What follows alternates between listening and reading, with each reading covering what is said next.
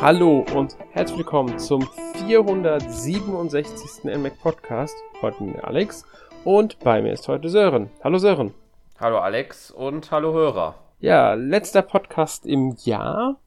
Mhm. So noch drei Tage bis Silvester ungefähr, wenn der Podcast erscheint. Und ja, natürlich sprechen wir dann auch nochmal so ein bisschen über das vergangene Jahr 2022 und wollen auch einen Blick hinauswerfen auf das Jahr 2023, das uns ja dann bald erwartet. Ja, das haben wir bisher eigentlich schon jedes Jahr gemacht, wollen wir auch dieses Jahr natürlich wieder. Also erwartet jetzt nicht, dass wir wirklich über jeden einzelnen Monat sprechen oder jedes Ereignis, das im Jahr war, ansprechen.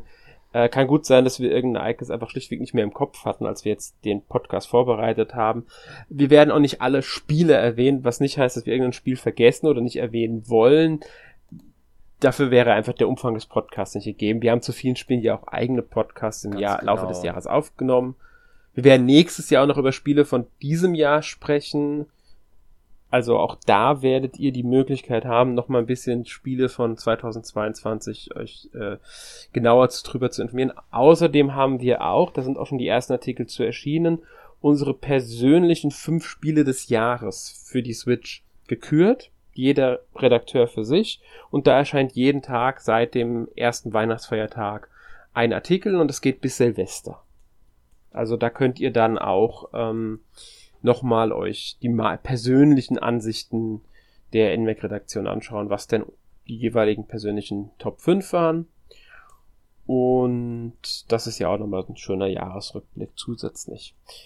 Ja, und was ich auch noch erwähnen will, wir haben auch einen Artikel auf der Seite, der ist an Heiligabend, ist am 24. erschienen. Da geht es um die besten Spiele 2002. Da haben wir äh, in der Redaktion abgestimmt und haben die zehn besten Spiele des Jahres 2002 gewählt. Also vor 20 Jahren. Was da so in dem Jahr so schön aktuell war. Gut.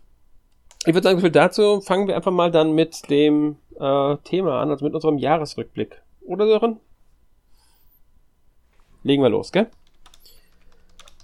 Gut. Ähm, wie in den vergangenen Jahren wollen wir einfach mal ähm, damit beginnen, dass unsere, äh, ja, mit, mit den Zahlen, würde ich mal sagen, so mit dem Erfolg der Switch. Genau. Die Switch ähm, ist ja eine erfolgreiche Konsole. Ich denke mal, das kann man so nicht leugnen, oder? Oh ja. Ja, gut. Ähm, letztes Jahr lagen die Verkaufszahlen noch bei 93 Millionen, als wir den Podcast aufgenommen haben. Wir müssen immer sagen, der Stand ist da immer der 30.9., weil Nintendo da äh, nochmal den, also den Geschäftsbericht immer im Oktober veröffentlicht für ähm, das Quartal davor, also für die Zeit davor, weil Nintendos Geschäftsjahr geht ja immer vom 1. April bis zum 31. März. Und Ende September erscheint dann immer einmal der, der zweite Quartalsbericht sowie der Halbjahresbericht. Der nächste Bericht kommt immer erst Anfang Januar, weshalb man dann, oder Mitte Januar, weshalb man noch keinen Zugriff auf die Zahlen für die letzten drei Monate hat. Damals lag es halt beim 30.09.2021 bei 93 Millionen, jetzt sind wir bei 114,33 Millionen, also so ungefähr 114 Millionen, über 114 Millionen. Ähm, dürften wahrscheinlich schon ein bisschen mehr sein jetzt auch wieder. Also die Switch verkauft sich ja weiterhin sehr gut. Ganz genau. Würde mich jetzt nicht überraschen, wenn man schon die 100, ja, die 115 Bands locker haben. Ich würde dich so nicht mehr überraschen, wenn wir irgendwie die 120 langsam ankratzen ja, genau. würden. Besonders aktuell in der Weihnachtszeit, da äh, ist ja sowieso die Kaufkraft noch mal ein bisschen stärker. genau, also das ist, ähm, da wird dann eher mal was gekauft. Und da muss man halt dann abwarten wie sich das dann entwickelt und ob das denn Auswirkungen hat und in welcher Weise. Wir gehen natürlich nach den Zahlen, die wir haben, also 114 Millionen. Damit ist die Switch dann Ende September die dritterfolgreich, das dritterfolgreichste Nintendo-System. Daran dürfte sich auch nichts geändert haben, da das nächste der ähm, doch, könnte sich sogar was geändert haben, weil der Game Boy, äh, Game Boy Color mit einberechnet, muss man dazu sagen, die werden immer zusammengelistet dabei ähm, weil sie ja im Endeffekt ein System waren. Der Game Boy Color hat ja nur diese Farbe, also man könnte mhm. es eigentlich wie eine, wie, eine, wie eine erweiterte Version wie den DSi oder den New 3DS bezeichnen vom Game Boy. Ähm, der liegt bei 118,6 oder 0,7 Millionen, sowas in der Richtung. Ähm, da können wir schon von ausgehen, also da könnte die Switch mittlerweile drüber den Game Boy auch geschlagen haben. Könnte also auch mittlerweile die ähm, zweit, äh, zweit erfolgreichste Nintendo-System hinter dem DS sein. Den DS mit 154 Millionen wird es noch nicht geschlagen haben. Ja, da ist noch ein bisschen Spielraum. ja, da fehlen noch 40 Millionen ungefähr. Ich sag mal so, je nachdem, wann Nintendo Nachfolger veröffentlicht, könnte das sogar noch drin sein. Ja. Das hängt stark davon ab, wie lange Nintendo an der Switch noch festhält. Ich glaube eher, dass, dass die Switch also ich glaube nicht, dass es nächstes Jahr abgelöst wird, aber 2024 wird es mich überraschen. Da könnte schon sein, aber mir das überlegen, die hat jetzt, die, die Konsole hat jetzt in dem einen Jahr äh, etwas mehr als 20 Millionen verkauft. Kann man nicht ausschließen, dass es noch den DS erreicht oder zumindest in die ähnlichen Regionen aufbricht. Ähm, die PlayStation 4 dürfte ziemlich klar überholen. Das, also bei den Gesamtkonsolen, wenn man alle Systeme ist, nämlich die Switch die fünft erfolgreichste Konsole aller Zeiten und könnte die PlayStation 4, die bei 117 Millionen liegt, bereits überholt haben, sollte man hier vielleicht sagen. Mhm. Ähm, auf Platz 1 steht weiterhin die PS2. Ich denke mal, das ist jedem klar. Ähm, bei mit über 155 Millionen, äh, das ist, äh, wird zwar nicht mehr produziert und auch in vielen Ländern nicht mehr verkauft, aber ja, ist, wie gesagt, ist gar nicht so weit über dem DS, deswegen, aber ja, nur so viel zu den Zahlen, damit wir das halt auch haben, weil wir wollen ja den Erfolg der Switch auch schon mit Zahlen untermauern und nicht einfach nur sagen, das ist eine erfolgreiche Konsole. Ähm, wir haben jetzt schon erwähnt, eine Switch 2, also Nachfolger der ist ja natürlich nicht erschienen, genauso wenig wie eine Switch Pro. Haben wir auch nicht gesehen. Mhm. Die schon lange spekuliert. Man muss sagen, dieses Jahr sind die Gerüchte um die Switch Pro ein bisschen abgerissen, oder? Ja, finde ich auch. Also man hat da in den letzten Jahren da doch ein bisschen mehr gehört davon. Ja, die OLED ist letztes Jahr dann erschienen. Ja, genau. Ähm, was eine wirklich tolle neue, neue Fassung des, der Konsole ist, muss ich sagen. Also ich mag das, die OLED wirklich gerne. War ja gezwungen, mir eine zu kaufen, nachdem meine normale, normale Switch ein bisschen äh, nicht mehr so wollte, wie sie sollte. und mir die Reparatur schlichtweg zu teuer war. Ähm, und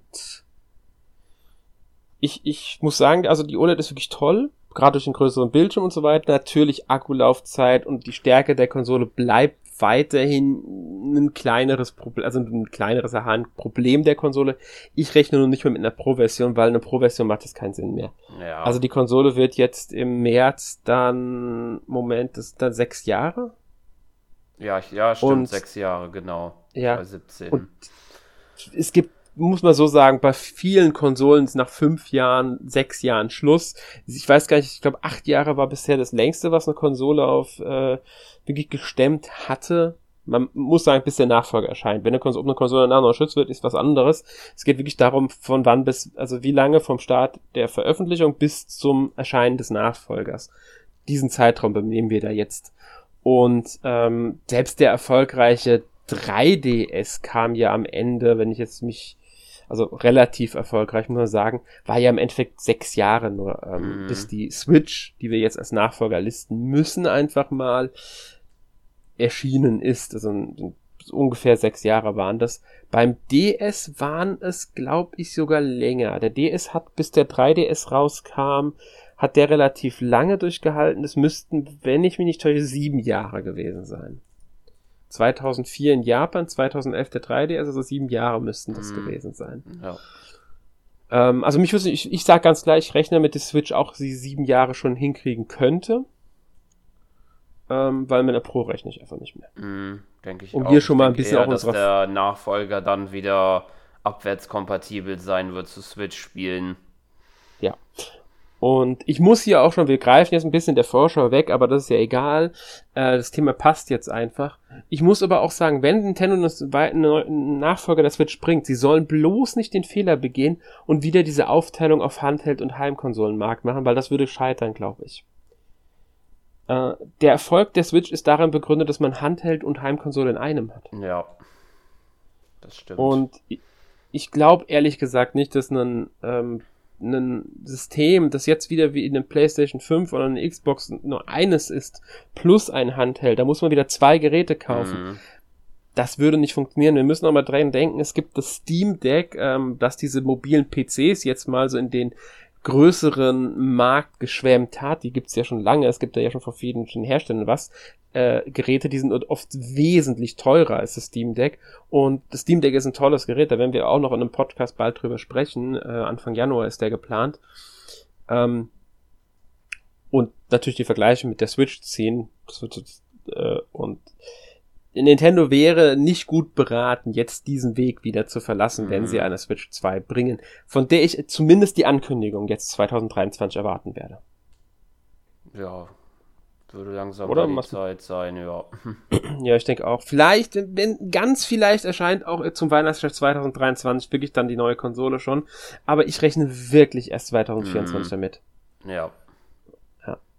Weil so aber lange gut. Wird ja auch noch dann ein Thema sein, wo wir ja auch gleich schon darauf eingehen, noch so lange ja unterstützt. 2023. Ja. Genau, das Jahr ist bisher schon recht voll. Da werden wir auch da dann nochmal ähm, im zweiten Teil des Podcasts mehr oder weniger drüber sprechen, über der Jahresvorschau. Werden wir uns auch auf die Spiele konzentrieren natürlich. Und wenn man da so drauf guckt, allerdings muss man auch sagen, dass viele der Spiele, die da in der Liste auftauchen, fürs erste Halbjahr angekündigt sind.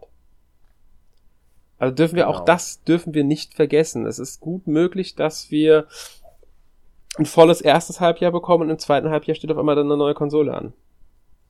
Ja. Glaube ich eher nicht dran, aber werden wir gleich nochmal dann drauf eingehen, wenn wir in der Vorschau sind und über die Spiele sprechen, ähm, was wir da so haben und was noch wahrscheinlich ist und so weiter. Aber man merkt schon, da so ein Thema ist, dass die Switch nähert sich schon mehr oder weniger im Ende. Mal sechs Jahre bald.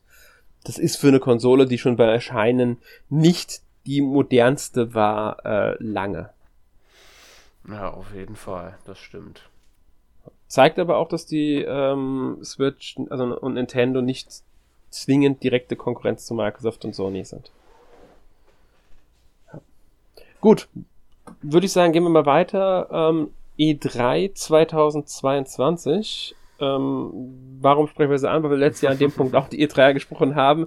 Dieses Jahr war sie abgesagt. Es gab keine E3. Es gab sehr viele Parallel-Events also Ersatz-Events, den Summer of Games gab's, es gab von verschiedensten anderen, es haben unglaublich viele Publisher ihr eigenes Ding durchgezogen, Nintendo hat ein Direct ausgestrahlt, ähm, also da lief einiges. Nintendo hat auch schon im Februar eine Direct ausgestrahlt, das war so die große Direct des Jahres, ähm, ich würde fast sagen sogar eine größere als die zu, äh, zum E3-Zeitraum, weil mm. da wurde ja einiges angekündigt, also da ja. war ja dann sowas wie ähm, Xenoblade 3 müsste angekündigt worden sein. Bayonetta hat einen Termin bekommen, wenn ich mich nicht ganz täusche. Ähm, der Mario Kart 8 Streckenpass wurde angekündigt. Ich weiß gar nicht, ob die Pokémon-Spiele da schon ihren Termin bekommen oder ob die den erst im auf der E3, beim E3-Event bekommen ja, oder glaub, sogar bei einem eigenen das Pokémon. In ihrem eigenen, da gibt es ja nochmal dieses eigene ja. Pokémon äh, sozusagen. Ich glaube, das war da. Ja, aber gezeigt Presence haben sie es. Oder wie das heißt. genau. Aber angesprochen haben sie es definitiv bei den ja, beiden Directs da im Februar und im Juni. Ähm.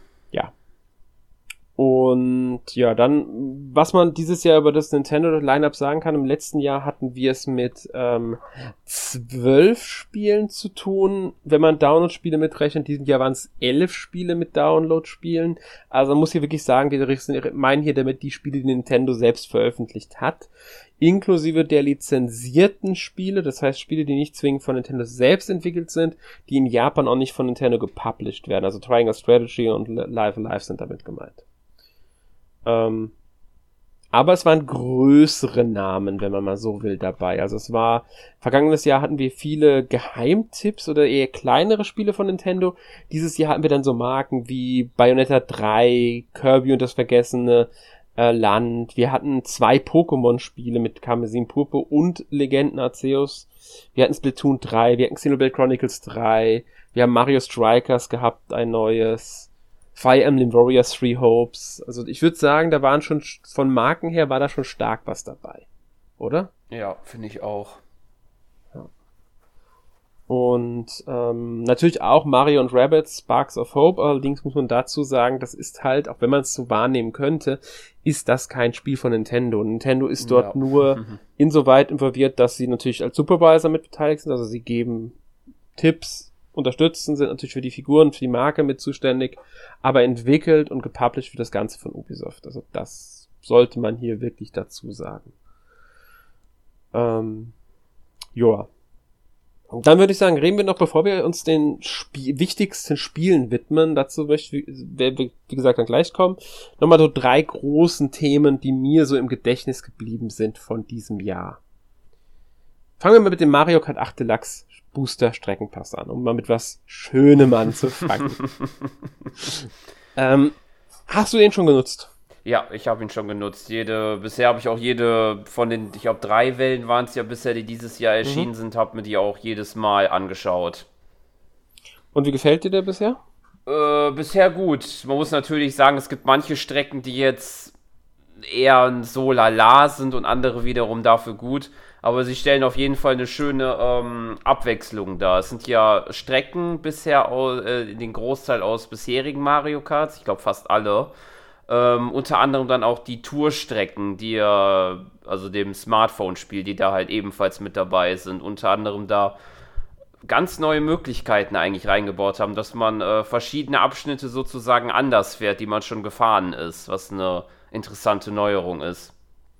Genau, ähm, man sollte hier sagen, vielleicht, es waren, glaube ich, sogar die, die, das, das System, also das Spiel, das die meisten Strecken jetzt in dem Pass drin hatte, war sogar Mario Kart mhm. Tour. Ähm, muss sagen, nicht den Großteil der Strecken. Wenn man den Großteil nimmt, sind natürlich mehr Strecken nicht aus dem Spiel. Aber ich meine, wenn ich mich nicht, ich muss sagen, hier, jede Welle hat zwei Cups, a vier Strecken, also acht Strecken ähm, pro ähm, Welle. Und ich meine, wenn ich mich nicht ganz täusche, war in jeder Welle müssten mindestens zwei Mario Kart Tour drin gewesen. Ich glaube, in der dritten Welle waren es sogar drei. Also werden das, wären das jetzt sieben Strecken mhm. aus äh, Mario Tour bis Mario Kart Tour bisher. Wobei man hier auch wieder sagen muss, dass eine Strecke, ich glaube im aktuellsten, also jetzt in der dritten Welle, diese Bergbescherung mhm. müsste das mhm. gewesen sein, die ist parallel, also die ist jetzt in dem Booster Pass drin gewesen und gleichzeitig auch erst in Tour erschienen. Also die genau. ähm, ist komplett neu, wenn man so will, aber halt eigentlich für Tour entwickelt und dann direkt aber auch im Booster Pass umgesetzt worden. Und mit dem Ninja Dojo, wenn ich mich nicht ganz täusche, war das in der ersten Welle, müssten wir auch eine Strecke gehabt haben, die in keinem Mario Kart vorher vorkam. Ja, ich glaube. Ach, und auch. die Eiscreme-Eskapade im ja, zweiten war auch stimmt, so. Stimmt, die war genauso, dass sie dann, glaube ich, auch dann relativ zeitnah dann auch bei Tour erschienen ist.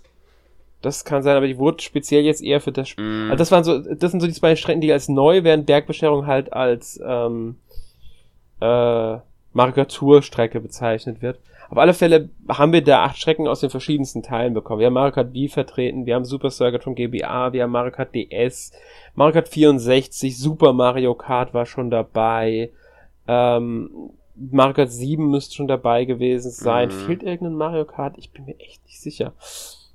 Ich glaube, ich, ich glaub, bisher alle mittlerweile vertreten sind. Ich glaube nämlich auch. Was mir auffand, ist, in der letzten Welle hatten wir einen äh, mit, äh, ich glaube, nee, nicht was in der letzten oder in der vorletzten Welle. Wir haben relativ oft Strecken schon aus den Handheld-Spielen bekommen. Ja, das stimmt. Also ich finde, ich habe das Gefühl, dass die Handheld-Spielen, da zähle ich jetzt auch Tour als Mobile-Game dazu, etwas stärker vertreten sind als die Heimkonsolen. Aber das ist ja gar nicht schlimm. Dann hat man die mal auf einer Heim Heimkonsole, Mobil, ähm, Hybridkonsole. Aber für der Streckenpass ist eine tolle Sache, weil man neue Strecken bekommt, 48 in sechs Wellen, also die nächsten drei Wellen kommen dann das ganze nächste Jahr verteilt dann noch. Ähm, insgesamt wäre äh, aufgeteilt halt dann auch auf ähm, zwölf neue äh, Cups was ja auch eine tolle Sache ist, wie ich finde. Und da hat man ja nochmal einen wirklich, wirklich tollen neuen Inhalt. Also da kann man echt nichts sagen. Genau. 24 Euro finde ich auch einen angemessenen Preis. Wenn man allerdings das äh, Nintendo Switch Online Abo plus Erweiterungspass hat, dann hat man das ja eh kostenlos auch mit drin. Sollte man vielleicht auch noch erwähnen. Mhm, genau, ist einfach ein schönes Paket. Genau. Aber wollten wir erwähnen, weil es so ein schöner DLC ist, der hier mal ein bisschen hervorgehoben werden sollte ähm, um zu zeigen, dass es auch sehr tolle DLCs geben kann. Natürlich gibt es auch weitere DLCs, Xenoblade X Season Pass ist auch schon, also, da ist auch schon was erschienen, allerdings eher was kleineres, deswegen man das noch nicht so genau fassen kann, wie gut der jetzt am Ende sein wird, weil der Story-Inhalt kommt ja erst nächstes Jahr dazu raus. Ähm, ja, dann gab es noch zwei Kle Aufreger um Nintendo, würde ich es mal nennen. Erstmal Nintendo hat so zwei Collectors Edition versucht, über den eigenen Store zu verkaufen. Und zwar exklusiv über den eigenen Store. Ähm, das waren Xenoblade Chronicles 3 und die physische Version von Bayonetta 1, von der es ja bisher keine physische Version für die Switch gab. Lag ja auch der physischen Version von Bayonetta 2 nur als Download-Code bei.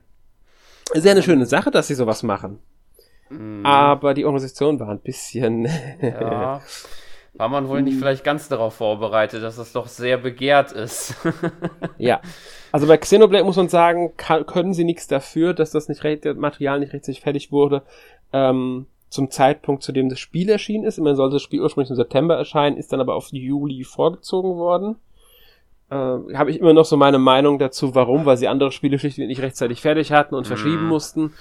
Und das Spiel war halt schon fertig, weil ich ja schon vermutet hatte, als angekündigt wurde, dass das im Endeffekt eigentlich schon ein fertiges Spiel ist, dass es bis äh, September rumliegt. Was bei Nintendo gar nicht so unüblich ist. Ähm, und äh, aber das Material für die Collector's Edition war einfach noch nicht fertig.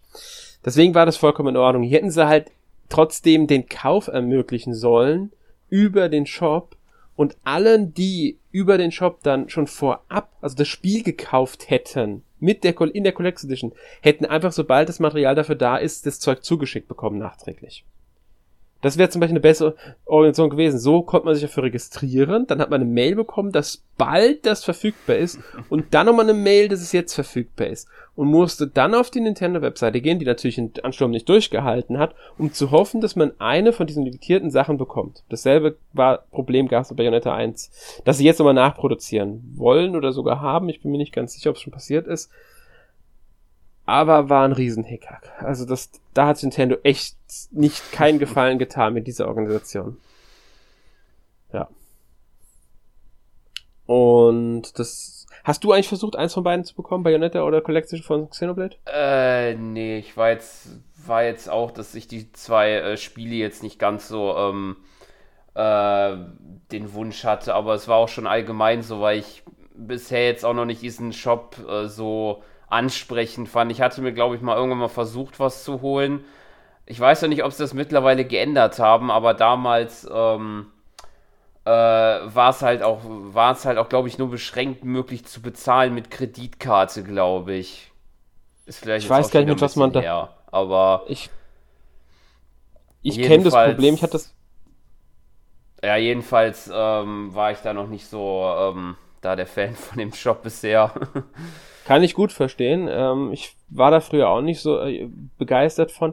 Ich glaube, sie haben ihn nochmal jetzt ein bisschen überarbeitet gehabt. Ich weiß allerdings nicht, wie es mit den Zahlungsmethoden aussieht. Mhm. Ich glaube, sie haben mittlerweile äh, zumindest PayPal und Google Pay mit drin. Ich glaube, Apple Pay müsste auch dabei sein. Okay. Ähm, also das haben sie mittlerweile, die drei Varianten, das weiß ich. In der Hinsicht haben sie sich also verbessert. Okay. Sollte man sagen. Ich glaube, aber vieles ist auch erst nach dem Hickhack um Xenoblade passiert nochmal. Mhm. ähm, ja, die, man muss sagen, ich hoffe, Nintendo wird damit aus, aus dem Ganzen jetzt lernen und die Organisation besser gestalten, äh, weil warum nicht direkt bei Nintendo kaufen, wenn es denn möglich ist und man es bei anderen sowieso nicht günstiger bekommt. Mm. Auf der anderen Seite, eh, zu 99% kriegst du es halt bald günstiger, mm. wenn es jetzt um Spiele geht, also Retail-Spiele geht. Sollte man da vielleicht auch nochmal sagen, ähm. Aber gut. Gehen wir mal weiter zum anderen Punkt. Das wäre dann Pokémon Karmesin und Purpur. Oder genau gesagt die Technik dieser beiden. Genau. Neuen das, ein, das einzige Spiel, äh, wo zum ersten Mal äh, ja ähm, das Geld zurückgegeben wurde, wenn man, äh, wenn man sich da doch ähm, nicht mit klarkommt und sich das zurückgeben möchte. Im E-Shop meinst du jetzt? War das E-Shop? Ah, okay. Auf jeden Fall. Ich weiß es nicht. Ich, ich frage dich, weil ich habe das nicht mitbekommen, ob das dabei. Ich habe es so auch nicht mitbekommen, aber ich habe es halt nur immer mal wieder gelesen, da dass das halt äh, zum ersten Mal irgendwie das die Möglichkeit war. Dann wird es wird der E-Shop gemeint sein, weil der ja. ermöglicht es nämlich normalerweise nicht. Weil, weil solche Fälle gab es natürlich schon früher. Man sagt nur Cyberpunk mm. 2077 auf der PlayStation, auf der Xbox, da konntest du ja auch zurückgeben. Da gab es sogar vom äh, CD Projekt Red, also vom Publisher, selbst dann äh, eine Webseite, in der auf die eingerichtet wurde, auf der man dann Reklamationen anmelden konnte und so weiter und so fort. Also das war ja damals noch auch so ein Tech, das war ja auch eine Katastrophe. Man muss sagen, bei Pokémon nichts dagegen, gegen die Katastrophe, die Cyberpunk damals war. Okay. damals, ja, ist jetzt auch nicht so ewig her. Ähm, und ich muss sagen, ja, die Spiele haben technische Probleme. Kann man nicht leugnen. Mhm. Es hätte so nicht erscheinen dürfen. Aber dass die Spiele da gleichzeitig auch so schlecht geredet werden, kann ich halt nicht verstehen, Ja. weil ich finde die Spiele einfach richtig gut. Ich habe Pokémon Kamezin gespielt. Ich mag dieses Spiel wirklich, wirklich, wirklich gerne. Und mit den technischen Macken kann ich mich auch weitgehend arrangieren. Ich hatte bisher keine so großen Probleme. Muss ich auch sagen, habe ich ein bisschen Glück. Weiß ich. Habe ich oft, wenn es um Bugs geht. ähm, bin ich auch ganz froh drüber. Ich bin auch nicht so empfindlich, wenn es mal um äh, Framerate- Framerate-Einbrüche äh, oder, oder ein bisschen Grafikfehler geht. Das akzeptiere ich oder nehme ich eher mal hin. Ähm, wenn ich sage, ja, okay, gibt Schlimmeres. Ähm, ja, deswegen. Weiß ich nicht, ob du da vielleicht Ja, anderer nee. Meinung bist. Nee, doch, so geht's mir da auch. Bin zwar Aber tatsächlich schon auf den einen oder anderen Bug wahrscheinlich gestolpert, würde ich mal sagen, dass beispielsweise, es war jetzt einmal vor kurzem, kann ich ja mal kurz sagen, das geht ja ganz schnell, äh, dass ich einmal irgendwie festgehakt bin äh, auf dem Reittier und dann wurde ich halt äh, nach, nach ein paar Sekunden dann irgendwie geresettet dann in der Gegend, aber das sind ja nur so Kleinigkeiten, aber sonst ähm, richtig gestört hat mich, hat's mich eigentlich auch nicht. Mhm. Ja, wenn man sich da so mal anschaut, was da passiert ist, äh, kann ich schon den Ärger verstehen von einigen, keine Frage. Mhm. Und es ist natürlich auch komplett berechtigt, wenn man sagt, das Spiel möchte man deswegen nicht spielen oder das Spiel ist deswegen schlecht. Auch weil das eigene Empfinden ist, spielt immer eine große Rolle und jeder empfindet sowas anders. Das muss Ja. man einfach dazu sagen. Jeder hat eine andere ähm, Toleranzschwelle, ab wann man ein Spiel aufgrund der Technik als unspielbar ansieht. Das ist einfach so. Da hat, das ist, kann man gar nicht beeinflussen. Ist, man, man sieht, nimmt ja auch nicht identisch wahr. Das ist wie auch. Jeder Mensch ist anders, jeder hat andere Augen, jeder sieht die Sachen ein bisschen anders. Ähm, und ich habe das schon gemerkt, dass einige mal, boah, das Spiel ruckelt, aber und mir ist es überhaupt nicht aufgefallen. Mhm. Das, das ist dann einfach so. Und es gibt auch viele Technikmenschen, die das meinen, sie sind bei sowas halt empfindlich. Ähm, da muss man halt dann einfach sich, äh, ja, deine eigene persönliche Meinung einholen, würde ich auch sagen. Das ist bei sowas immer ganz wichtig. Ja, ähm, haben wir das Thema auch angesprochen und wenn ihr zu dem Spiel mehr wissen wollt, da haben wir auch einen Pod Podcast zu aufgenommen. Also sei euch hier nochmal an der Stelle auch empfohlen. Da sind wir natürlich auch auf die technischen Probleme eingegangen. Und jetzt würde ich sagen, reden wir mal einfach so über ein paar Spiele, die dieses Jahr so, ja, ich sag mal, relevant waren. Wir, war, ich möchte hier direkt anmerken, wir werden auf keinen Fall über alle Spiele reden können. Wir werden ähm, auch nicht alle wichtigen Spiele erwähnt haben. Wir werden Spiele vergessen oder einfach nicht erwähnen, weil die Zeit fehlt, wie sie nicht für relevant halten oder wie der Meinung sind, ein anderes Spiel hat es mehr verdient, erwähnt zu werden, zum Beispiel, weil es dazu bisher keinen Podcast gab oder weil es als Nischenspiel vielleicht die Erwähnung mehr verdient hat mal. Also, da möchte ich nur mal darauf hinweisen, seid uns nicht böse, wenn jetzt vielleicht irgendein Spiel, das ihr absolut toll fandet dieses Jahr, ähm, nicht erwähnt haben. Dürft ihr dann uns dann gerne natürlich in den Kommentaren mitteilen, dass wir doch dieses und jenes Spiel ver vergessen hätten oder einfach schreiben, wie toll ihr das findet und warum das Spiel auch noch eine Erwähnung verdient hätte. Ähm, vielleicht ist sogar ein Spiel dabei, das uns komplett unbekannt ist, das wir einfach nicht wahrgenommen haben und auch in der Redaktion bisher nicht so die ähm, Runde macht. Sollte man ja auch nicht vergessen. Gibt's ja auch. Wir können nicht jedes Switch-Spiel, das in einem Jahr erscheint, spielen oder auch nur berücksichtigen. Ja. Ich denke mal, das sollte klar sein Mhm. bei den Massen an Spielen, die Ja. jedes Jahr für die Switch erscheinen. Ich will gar nicht wissen, wie viele Switch-Spiele es mittlerweile gibt und wie viele dieses Jahr erschienen sind. Das ist, das ist so Wahnsinn. ja. Ähm, gut. Pokémon haben wir eben schon angesprochen. Ich glaube, da brauchen wir nicht mehr weiter drüber zu sprechen. Mhm. Es gab dieses Jahr allerdings noch ein anderes Pokémon-Spiel direkt im Januar. Pokémon Legenden Arceus, Arceus, ich weiß nicht, jeder spricht es ein bisschen anders, Ja. habe ich das Gefühl. ähm, interessanterweise gab es bei dem Spiel ja auch diesen Technikvorwurf. Mhm. Der wurde aber schnell von der spielerischen Seite ge ähm, geschlagen. Die Technik war nicht ganz so schlimm und das Spiel war, hat vielen sehr gut gefallen, habe ich das mm. Gefühl gehabt. Ja, fand ich auch. Es hat halt äh, eine, die ein oder andere äh, Neuerung oder Auffrischung in das Gameplay, sage ich mal, reingebracht, die man dann teilweise dann auch wieder dann in Karmesin und Purpur dann wieder verworfen hat. ja, aber ich glaube, das ist auch Absicht, ja. weil Karmesin und Purpur sind Spiele der Hauptreihe, während ähm, Pokémon Legenden, das sagt ja schon der Titel aus, mhm. ein Ableger ist. Ich könnte mir gut vorstellen, dass wir als nächstes entweder ein komplett anderes Spin-off von Pokémon sehen, würde mich jetzt auch nicht ausschließen, neben DLCs für Karmesin und Purpur, die ich trotz des ähm, Technik-Debakels erwarte, weil das Spiel war unglaublich erfolgreich. Ja. Äh, schnellst verkauftes Pokémon in einem bestimmten Zeitraum hat sogar Chancen, am Ende in Gesamtverkaufszahlen das meistverkaufte Pokémon-Spiel zu werden, wenn es so weitergeht. Ähm, und Legenden, also ich, mich, ich denke, ich sag's mal so, ich würde mich, mich würde es nicht überraschen, wenn wir nächstes oder spätestens nee, übernächstes Jahr ein neues Pokémon Legenden sehen.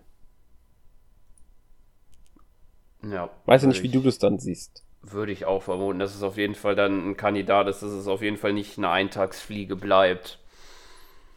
Ja, denke ich nämlich auch. Und ähm, dann denke ich, wird es auch wieder in die Vergangenheit einer Region gehen. Also ich glaube, das Legenden wird immer so das Vergangenheitsthema sein. Und das hatten wir jetzt, also Pokémon Legenden ist ja, ähm, wie heißt die Region nochmal? Ich bin mir gerade nicht mehr äh, sicher. Hisui. Hisui, genau. Sinnoh der Vergangenheit.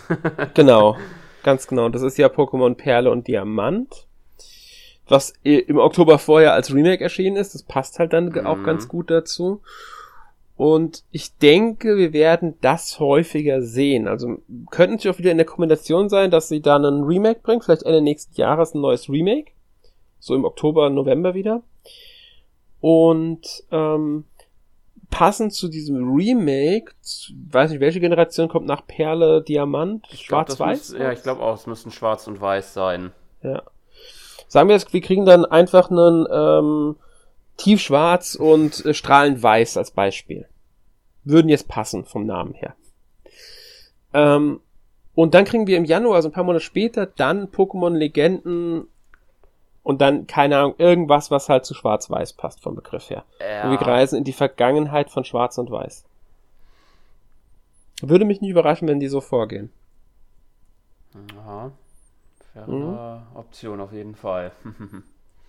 ja, also, also wie gesagt, ich, ich rechne eh damit, dass wir mehr Pokémon-Spiele bekommen auf Dauer. Ähm, einfach weil, ähm, ja, weil halt. Pokémon ist eine beliebte Marke. ja, es verkauft sich nach wie vor wie geschnitten Brot. genau, das ist einfach der Fall. Und ähm, ich denke, daran wird sich auch so schnell nichts ändern.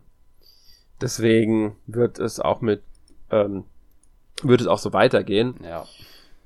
Und ich denke, dass wir da auch mit rechnen können, dass diese Spin-offs halt diese große Rolle spielen. Ja.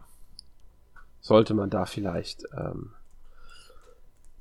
ja mit einbeziehen einfach. Ja in die, insgesamt. Ich würde auch nicht überraschen, wenn wir andere Ableger bekommen. Ich meine, es gab ja auch ähm, diverse andere Pokémon-Spielarten vom Pokémon Stadium über ähm, Pokémon Tekken hieß es, glaube ich, bei uns. Mhm. Bis hin zu, wie hieß es, dieses Dungeon Crawler-Spiel? Uh, Mystery Dungeon. Genau, also da gab es ja, und es gab ja noch viel mehr auf den Handheld, also gerade auf DS gab es ja ähm, mm. einige Pokémon. Könnte auch sein, dass wir sowas wieder bekommen. Irgendwann. Gut, aber ich würde sagen, gehen wir mal weiter, um nicht nur über Pokémon zu reden. Gibt es mhm. denn ein Spiel, das du gerne erwähnen möchtest aus diesem Jahr? hm, hm, hm. Also ich könnte mich entscheiden, entweder das, äh, was ich am meisten gespielt habe laut meiner Liste. Das ist ja so eine Ja, dann erwähne doch das mal. Das, das wäre doch ganz interessant. Okay. Äh, ja, da gibt es ja die praktische Funktion, dass Nintendo ja immer, äh, wenn man seinen Nintendo-Account verknüpft hat, ja man sehen kann, welche Spiele man ja, aber ich glaube, das kann man ja auch so an der Switch sehen. Ja. Äh, und tatsächlich ist es dieses Jahr äh, Fire Emblem Warriors, Three Hopes. ich habe mich okay, damals... überrascht mich jetzt eigentlich nicht. Ja, glaube ich. Ja, ähm, was aber nicht nur an der Serie liegt, weil ich sie ja doch sehr mag, sondern auch, weil ich jeden der drei äh, Story-Routen äh, gespielt habe. Wobei man äh, sogar die eigentlich auch mehrmals durchspielen kann, weil es ja noch Änderungen gibt, aber wenn man verschiedene Sachen, glaube ich, macht oder sich anders entscheidet, aber ich habe es erstmal nur jeweils einmal gespielt. Ja. Ich bin noch nicht so weit mit dem Spiel. bin ich ganz ehrlich. Ähm, aber ja, es ist ein tolles Spiel, muss man echt ja. sagen. Also das ist, kann man so nicht, äh, kann man echt nicht gegen sagen. Also das war, ist ja wieder ein Muso-Spiel, wie das erste Fan Warriors, nur diesmal halt in der Welt. Man muss sagen, es erzählt eigentlich eine alternative Version der Geschichte von Three Houses. Genau.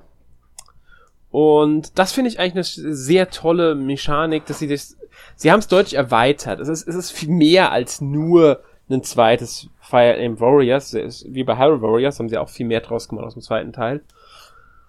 Und das fände ich schon sehr, äh, sehr, sehr gut, was sie da mit, wie sie diese beiden Spin-off-Reihen weiterentwickeln. Also die Warrior-Spin-offs, die von Nintendo. Mhm. Bin mal gespannt, was da dann als nächstes kommt. Weil mich würde es nicht überraschen, wenn wir irgendwann noch ein anderes Warriors mit Nintendo-Marke sehen. Auch wenn ja. es natürlich neben äh, Zelda und äh, Fire Emblem nicht unbedingt sofort irgendwas anbietet.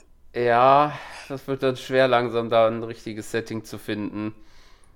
Xenoblade könnte man vielleicht noch. Ja, machen. das stimmt. Xenoblade wäre da ein naheliegendster Kandidat. Das Einzige, ja, was ich vielleicht ein bisschen schade finde zu dem Spiel, was ich mittlerweile mehr so sehe, ähm, es ist das einzige Warriors tatsächlich ähm, oder halt generell Fire Emblem in der neuesten Zeit, was kein DLC bekommen hat. Und ich würde sagen, mittlerweile, da ich jetzt alle Storystränge kenne, bleib, bleibt doch das ein oder andere unbeantwortet.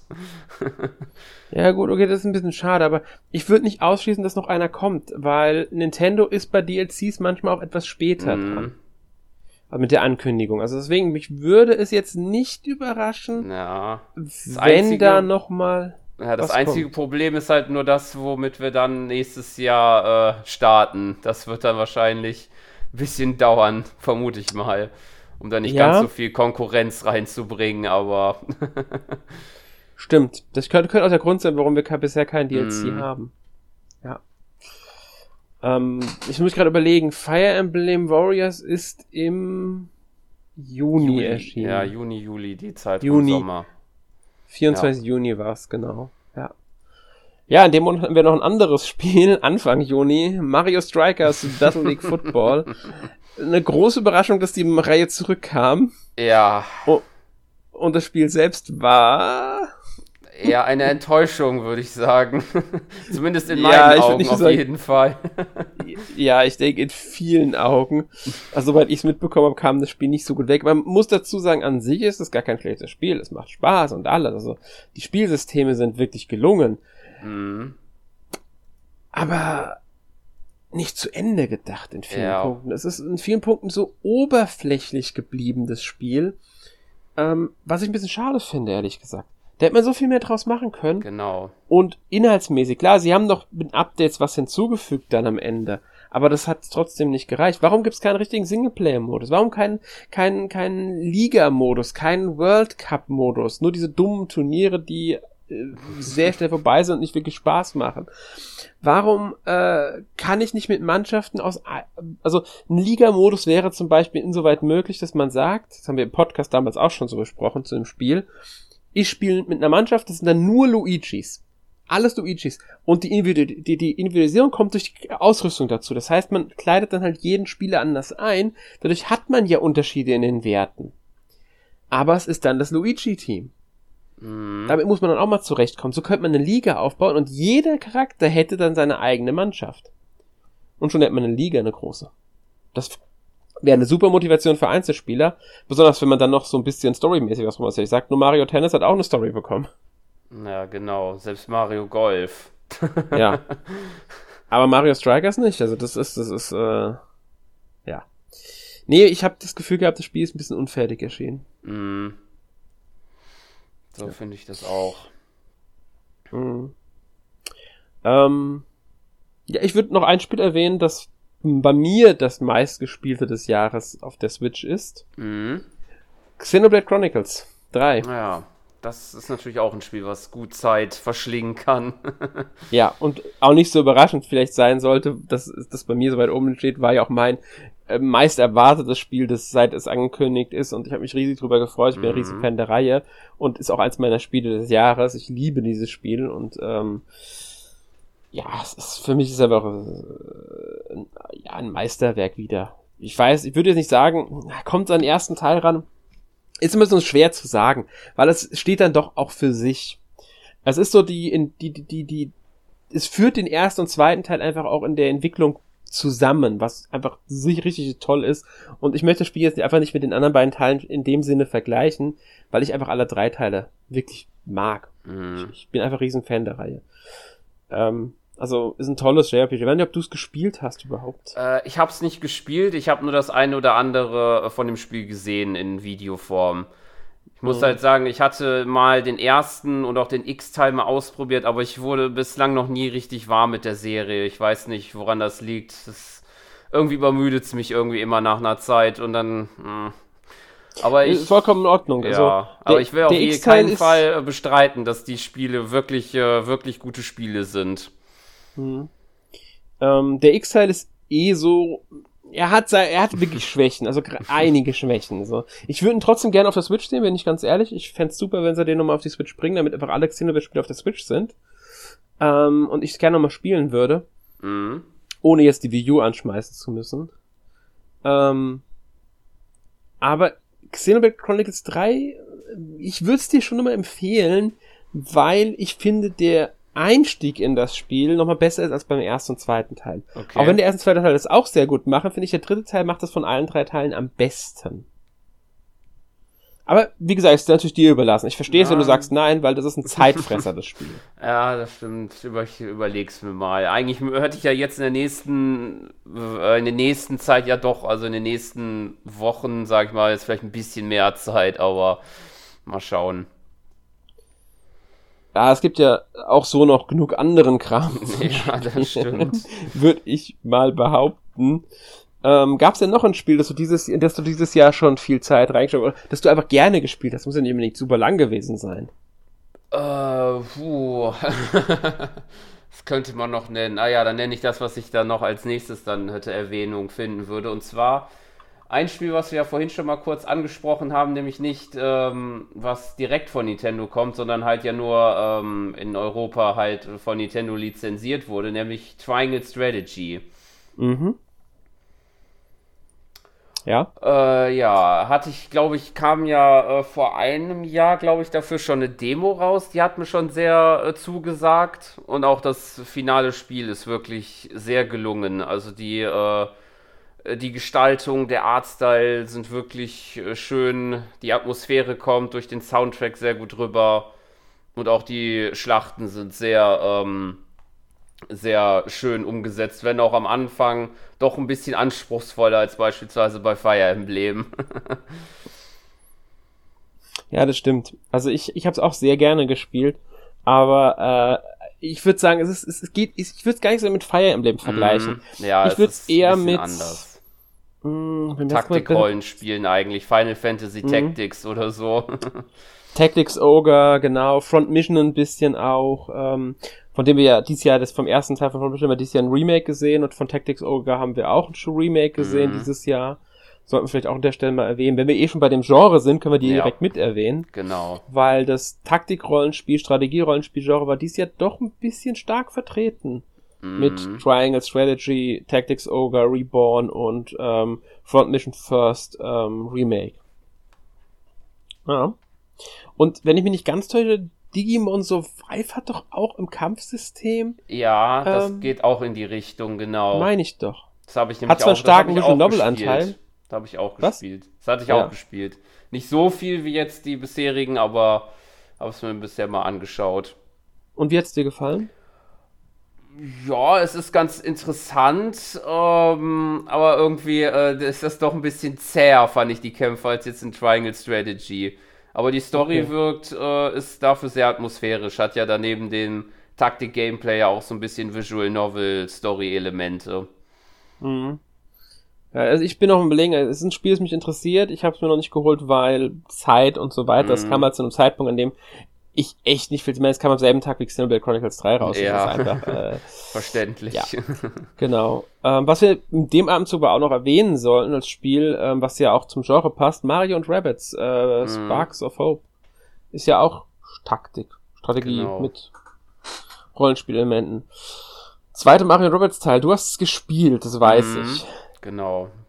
Und die hat soweit ich weiß auch. Ich zwar auch noch nicht äh, durch, aber auch schon auf jeden Fall ein gutes Stück gespielt. Hat mir auch sehr gut gefallen. Auf jeden Fall wesentlich besser gefallen als der Vorgänger Kingdom Battle, der 2017, 18 rum auf der Switch erschienen ist.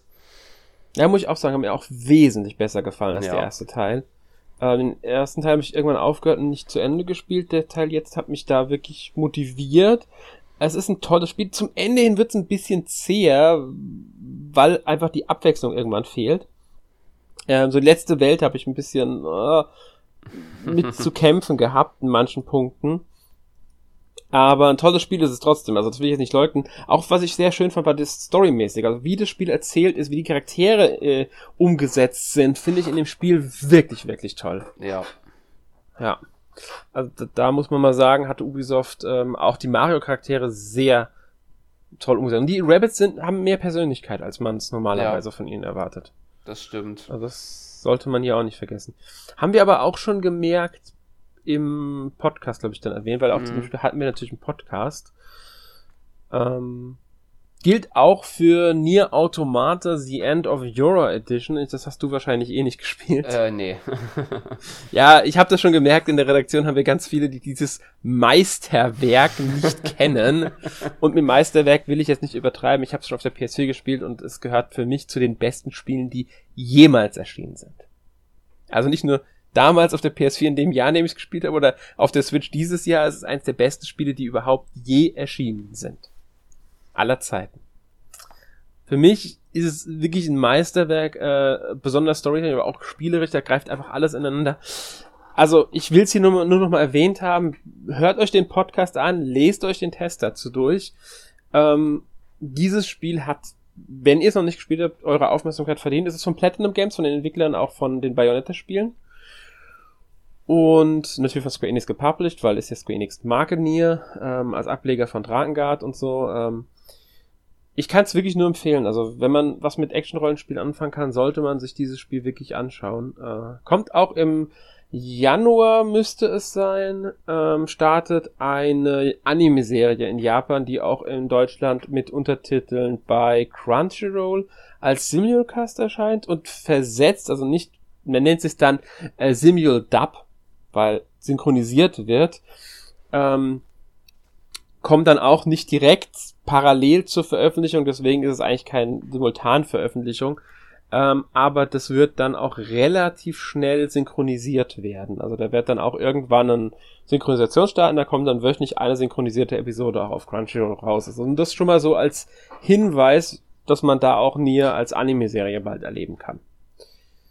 Ähm, ohne jetzt Werbung machen zu wollen, aber bei Nier kann man nur alle Aufmerksamkeit geben. Es gibt auch einen Nier Manga, der eine Prequel-Geschichte erzählt, der auf Deutsch erscheint mittlerweile. Also man merkt schon, die Marke ist nicht so klein mittlerweile. Ähm, aber das Spiel sei wirklich jedem empfohlen.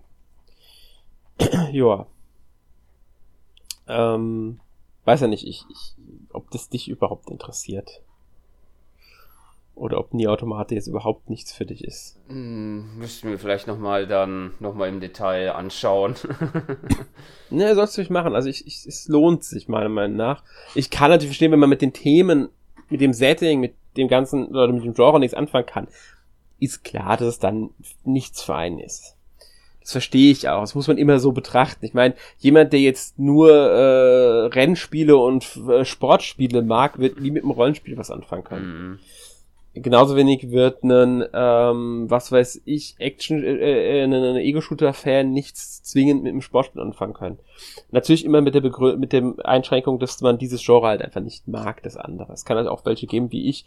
Ich spiele so gut wie alle Genres. Da hängt zwar eher vom Spieler ab, ob ich es mag oder nicht. Ähm, gut. was soll man noch erwähnen? Ähm, irgendein Spiel, das du erwähnen willst? Ja, ich würde mal noch mal eine weitere Enttäuschung nennen. Und zwar Nintendo ja? Switch Sports. Wurde mhm. genau in der gleichen Direct wie äh, Mario Strikers, glaube ich, angekündigt.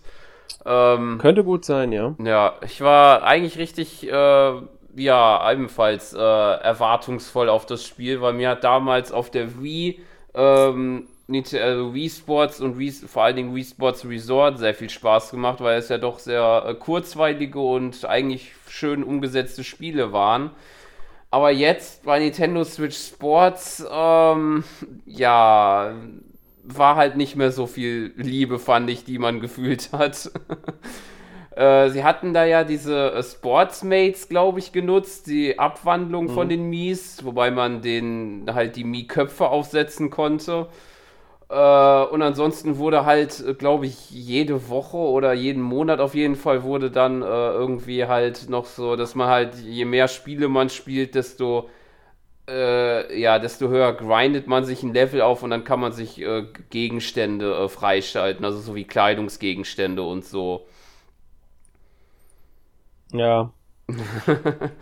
Aber die, die, die Spiele an sich waren ganz nett, aber jetzt auch nichts, wo man, gut, das war halt auch schon damals so, aber jetzt nicht, wo man jetzt sagen müsste, da muss man jetzt so viel Zeit investieren. Es gab äh, das Fußball als neues Spiel äh, und ich glaube, der Rest gab es schon in irgendeiner Form, wie äh, Tennis und äh, äh, Chanbara, was der Schwertkampf war.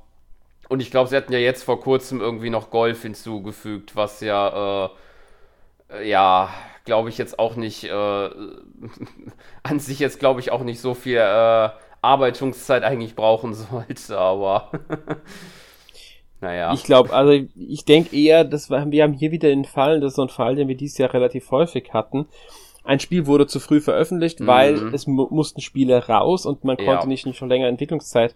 Deswegen wurde Golf nachgeliefert, weil ich denke, sie waren da einfach noch in der Detailbearbeitung. Vielleicht war es Bugfixing, mhm. vielleicht waren einfach Kleinigkeiten noch nicht fertig, weil das ist ja immer so ein Riesengewu äh, es ist ja nicht so ein kleines Ding.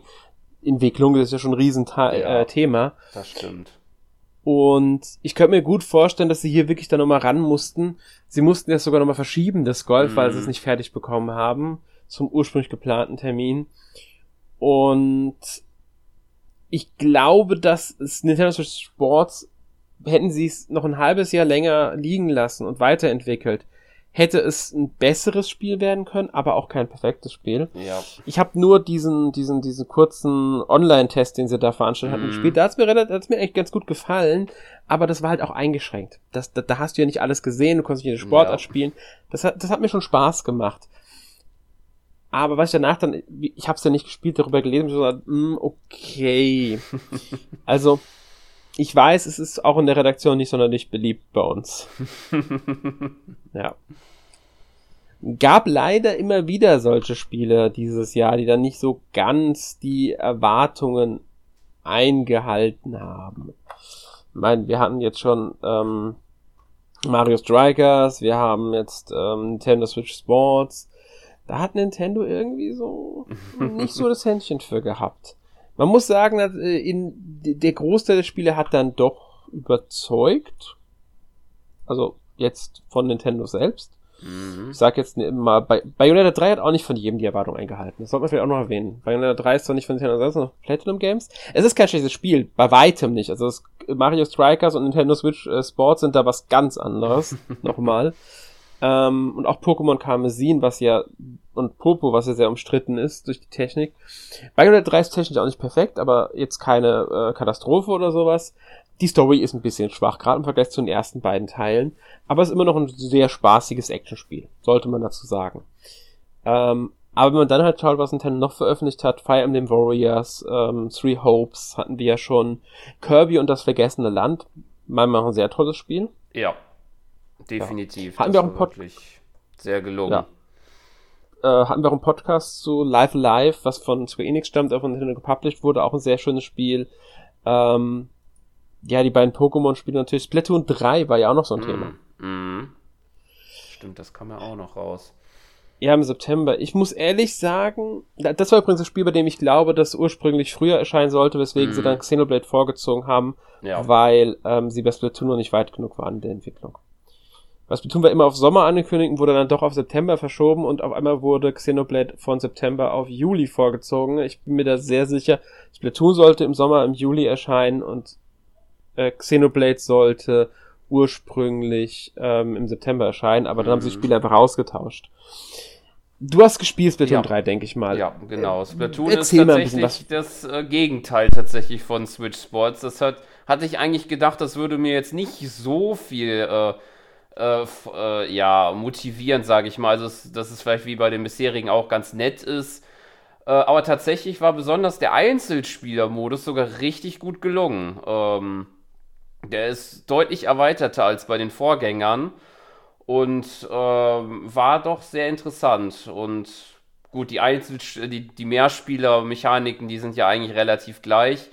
Wenn auch, dass sie ja mit diesem Trikampf und halt, dass es jetzt auch, auch drei sind, ein bisschen mehr geworben haben damit. Aber tatsächlich hat es mir schon Spaß gemacht. Ja, stimme ich zu. Also ich fand es auch in, äh, also gar nicht schlecht. Mir hat auch der Einspieler-Modus gefallen. Der war äh, schön gestaltet, schön umgesetzt. Und ähm, ein bisschen hat mich gestört, dass man sehr viel im Mehrspielermodus bei den Modi erst freistellt, wenn man, ich glaube, Level 10 erreicht, was ewig dauert. Ich musste mhm. ewig dieselben Sachen spielen, bis ich mal andere Modi hatte. Das fand ich ein bisschen nervig.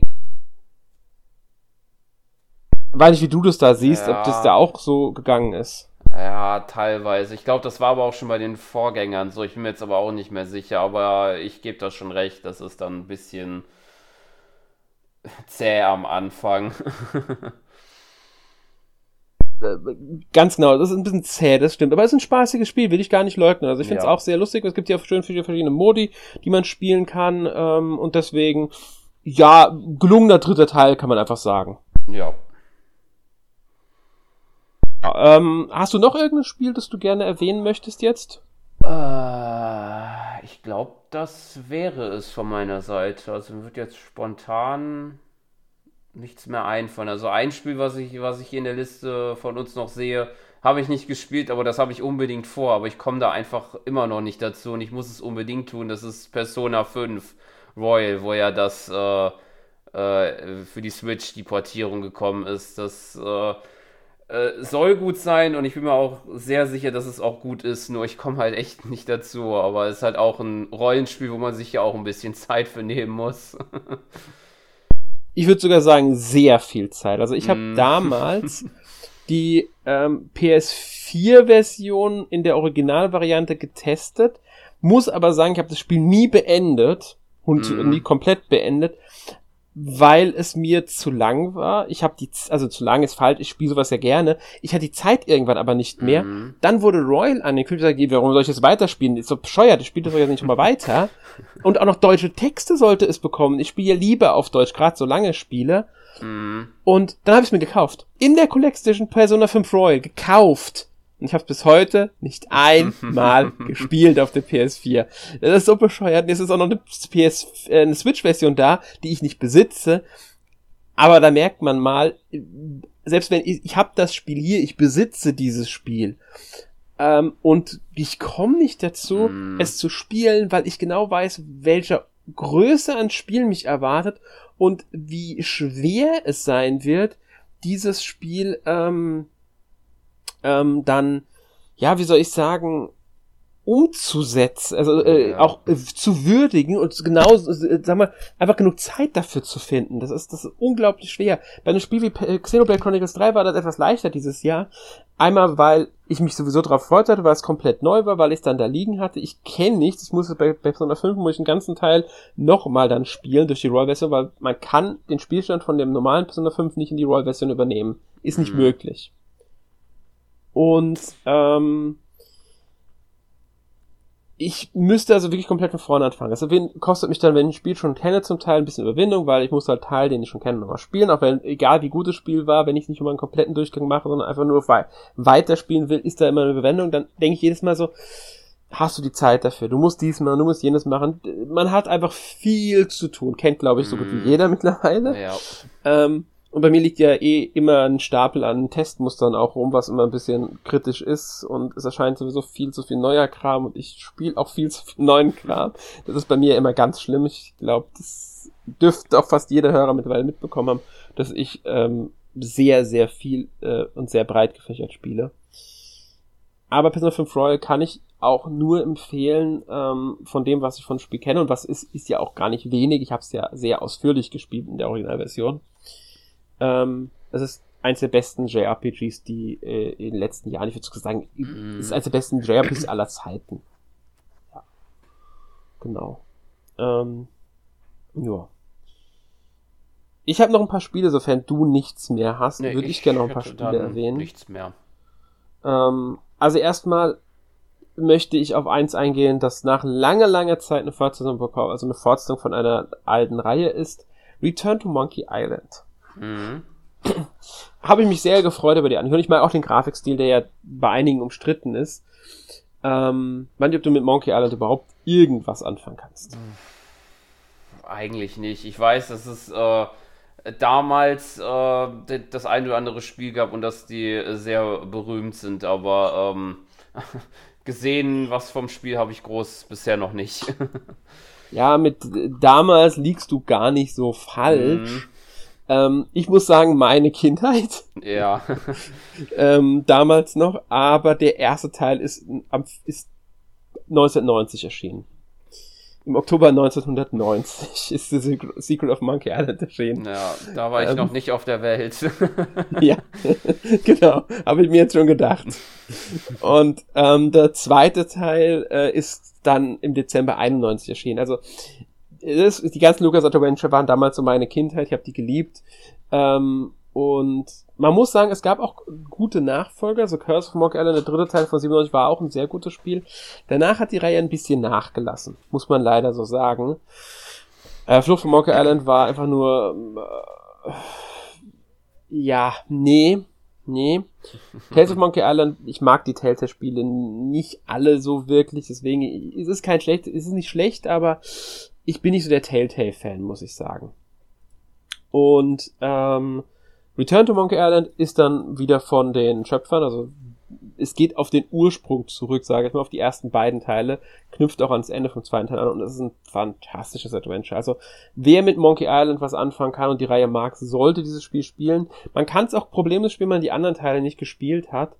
Allerdings ist schon sehr viel Verweis auf die alten Teile drin. Es ist schon nostalgiefest.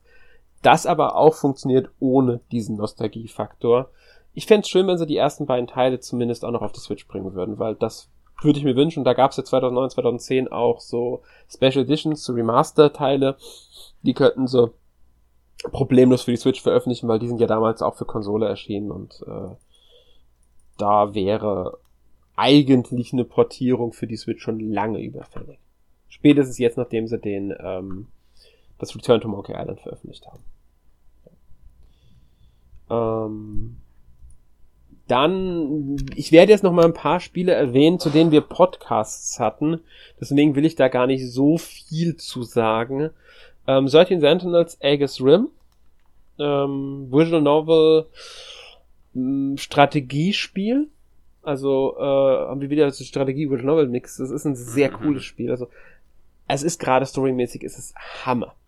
So, also wirklich ein fantastisches Spiel kann ich jedem empfehlen, eine wirklich, wirklich komplexe, intelligente Geschichte mit, mit mehreren Charakteren, also 13 Charaktere. Man erlebt die Geschichte aus mehreren Perspektiven von jedem Charakter. Sie ist nicht chronologisch erzählt. Ähm, man, die verschiedenen Games, also diese ähm, Adventure, also eigentlich Visual Novel Part und der Strategie Part, in dem man dann in Mechs, also Kampfrobotern gegen eine außerirdische Bedrohung kämpft, ist sind miteinander verwoben. Also auch dieser Strategiepart hat Story-Segmente und teilweise muss man dort eine, erst eine bestimmte Mission geschafft haben, bevor man im äh, Visual Novel Teil, also im Story-Teil, bei einem bestimmten Charakter überhaupt weiterkommt in der Geschichte. Und nur wenn man bei bestimmten Charakteren weiterkommt, kann man die Geschichte von einem anderen Charakter vielleicht weiterspielen. Also greift alles irgendwie ineinander. Und das ist so gut erzählt und inszeniert und sieht fantastisch aus. Der Zeichnung ist so schön. Also, das ist wirklich so ein Spiel, es hat sich, ich weiß, es ist gar nicht so unerfolgreich, aber ich möchte trotzdem nochmal Liebe für dieses Spiel. Schaut's euch an. Es hat es wirklich verdient. Ähnliches gilt für Beacon Pines. Das ist, glaube ich, ich denke mal, das sagt die jetzt wahrscheinlich wie eher weniger was. Nee. ist auch ein sehr kleines Spiel. Ähm, man könnte sagen, ein Mystery-Spiel aus der Top, also leicht versetzten Schrägansicht, sieht mhm. wirklich schön aus. Es ist wie so ein Bilderbuch gezeichnet. Und es ist auch immer eine Erzählerin da, die das ganze Geschehen ähm, ja, erzählt, wiedergibt. Wir werden von ihr auch direkt angesprochen, weil wir sollen ihr helfen, das Ende zu finden. Und das ist wirklich Teil des Spiels, weil immer wieder müssen wir an bestimmten Punkten Entscheidungen treffen. Was wir aber wählen können als Entscheidung, müssen wir als, als Wort in der Spielwelt finden, also durch bestimmte Story-Ereignisse oder so, oder halt Sachen, die wir uns angeguckt haben. Und dadurch können wir dann andere Entscheidungen fällen. Es geben maximal drei an einem Punkt. Und dadurch entwickelt sich die Geschichte anders weiter. So erleben wir immer wieder andere Story-Pfade und auch andere Enden. Und das ist wirklich wichtig, um irgendwann dann das wirkliche Ende zu finden, mit dem man dann wirklich zufrieden ist. Und auch die Autorin beziehungsweise Erzählerin von dem Ganzen zufrieden ist. Also kann ich nur empfehlen. Also ich habe das Spiel wirklich gerne gespielt dieses Jahr. Ähm, ist ein sehr, sehr tolles Spiel. Werde ich bestimmt auch nochmal in einem ähm, äh, in einem eShop Roundup drüber sprechen. Genauso wie über River City Girls 2, was ein sehr tolles äh, Beat'em Up ist. Deutlich besser als der erste Teil. Kann ich auch nur empfehlen, wenn man Beat'em Ups mag. Ähm, Blossom Tales 2 The Minotaur Prince ist ein tolles äh, Zelda-like Spiel das sehr stark an A Link to the Past in vielen Punkten erinnert. Und also wer, wer Zelda mag in diesem klassischen Link to the Past-Stil und Pixeloptik mag, der sollte das Spiel sich unbedingt anschauen. Also wirklich unbedingt. Werden wir bestimmt auch nochmal drüber reden, ausführlicher in einem Podcast, weil ich weiß, dass Erik das Spiel dieses mhm. Jahr auch mhm. sehr gemocht hat. Ähm, und Chained Echoes wird bei uns auch nochmal Thema sein. Da wird es auch einen Test noch zu geben. Das ist ein äh, ja, ein Rollenspiel, das an japanische Rollenspiele aus den 90ern vom Super Nintendo angelehnt ist, von ähm, aus Deutschland, von ich glaube sogar einer Einzelperson, das äh, besonders Chrono Trigger oder auch Final Fantasy VI und sowas als Vorbilder nimmt und eine fantastische Geschichte erzählt. Tolles Gameplay hat. Also ist es wirklich es wird sehr gerne zurzeit als Bezeichnung für dieses Spiel genommen, ein Liebesbrief an JRPGs. Ist es aber auch einfach. Und dazu auch noch einfach ein wirklich gutes Spiel. Also auch das sei an dieser Stelle erwähnt. Ich könnte jetzt so weitermachen. Ich könnte noch etliche Spiele nennen. Cult of the Lamb, Dorf Romantic, Dragon Quest Treasures, Harvest Teller, Inscription, ähm, Crisis Core Final Fantasy VII Reunion ist sogar auch für die Switch erschienen. Das äh, Remaster, Remake, Remade, wie man es nennen will, des PSP-Spiels, ähm, das ja so die Vorgeschichte von Final Fantasy VII erzählt, was übrigens ein sehr tolles Spiel ist. Ich habe es auf der PSP sehr ges gerne gespielt. Habt jetzt die neue Version leider noch nicht spielen können. Ähm, gibt ja noch andere. No Man's Sky ist jetzt auf der Switch erschienen. Live Alive haben wir noch nicht erwähnt, hatten wir aber auch einen Podcast zu. Lego Star Wars, die Skywalker Saga, sehr tolles Lego-Spiel ähm, sie wirklich die Möglichkeiten der Skywalker-Saga von Star Wars insgesamt sehr ausführlich nutzt.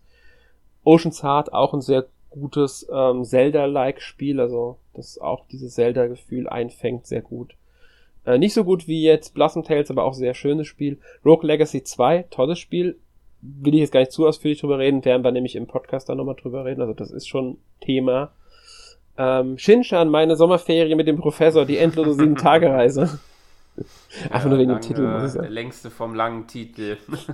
nee, ich glaube dieses Jahr, also zumindest bei uns in der Liste das längste, längste Titel tatsächlich. Wir haben jetzt nicht drin stehen, ähm, Spiel, das ich gleich erwähnen werde. Das ist auch ein sehr äh, schönes Ach, Spiel, ja. das ich noch erwähnen möchte. Ähm, also Shinshan, wer Shinshan kennt, also die ist die F Figur, die Anime-Figur, wird und mag, wird auch dieses Spiel mögen. Es ist halt ein sehr sanftes Spiel, sollte man dazu sagen. Sehr ruhiges Spiel, ein sehr entspanntes Spiel. Es geht wirklich um Sommerferienabenteuer. Erwartet keine große Action. Erwartet wirklich ein entspanntes, witziges Abenteuer. Und wenn ihr damit was anfangen könnt, schaut euch das Spiel an. Lohnt sich. Ähm, und das, was ich eben meinte, wegen dem langen Titel, jetzt kommen wir nämlich wirklich zum längsten Titel des Jahres. Man sollte dazu sagen, es sind eigentlich zwei Spiele, die aber auf der Switch unter diesem Titel als ein Spiel erschienen sind. milk inside a bag of milk inside a bag of milk and milk outside a bag of milk outside a bag of milk.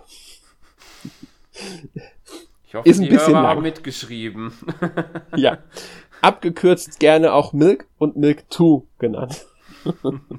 ähm, ist eine ja, Psychodrama, Mystery, Horror, Visual Novel. Nicht sonderlich lang. Also den ersten Teil wird man, denke ich, unter einer Stunde durchspielen. Der zweite Teil wird vielleicht zwei Stunden, wenn es hochkommt, gehen. Also wirklich nicht lang. Sollte man dabei im Hinterkopf behalten atmosphärisch und storymäßig schon wirklich gut.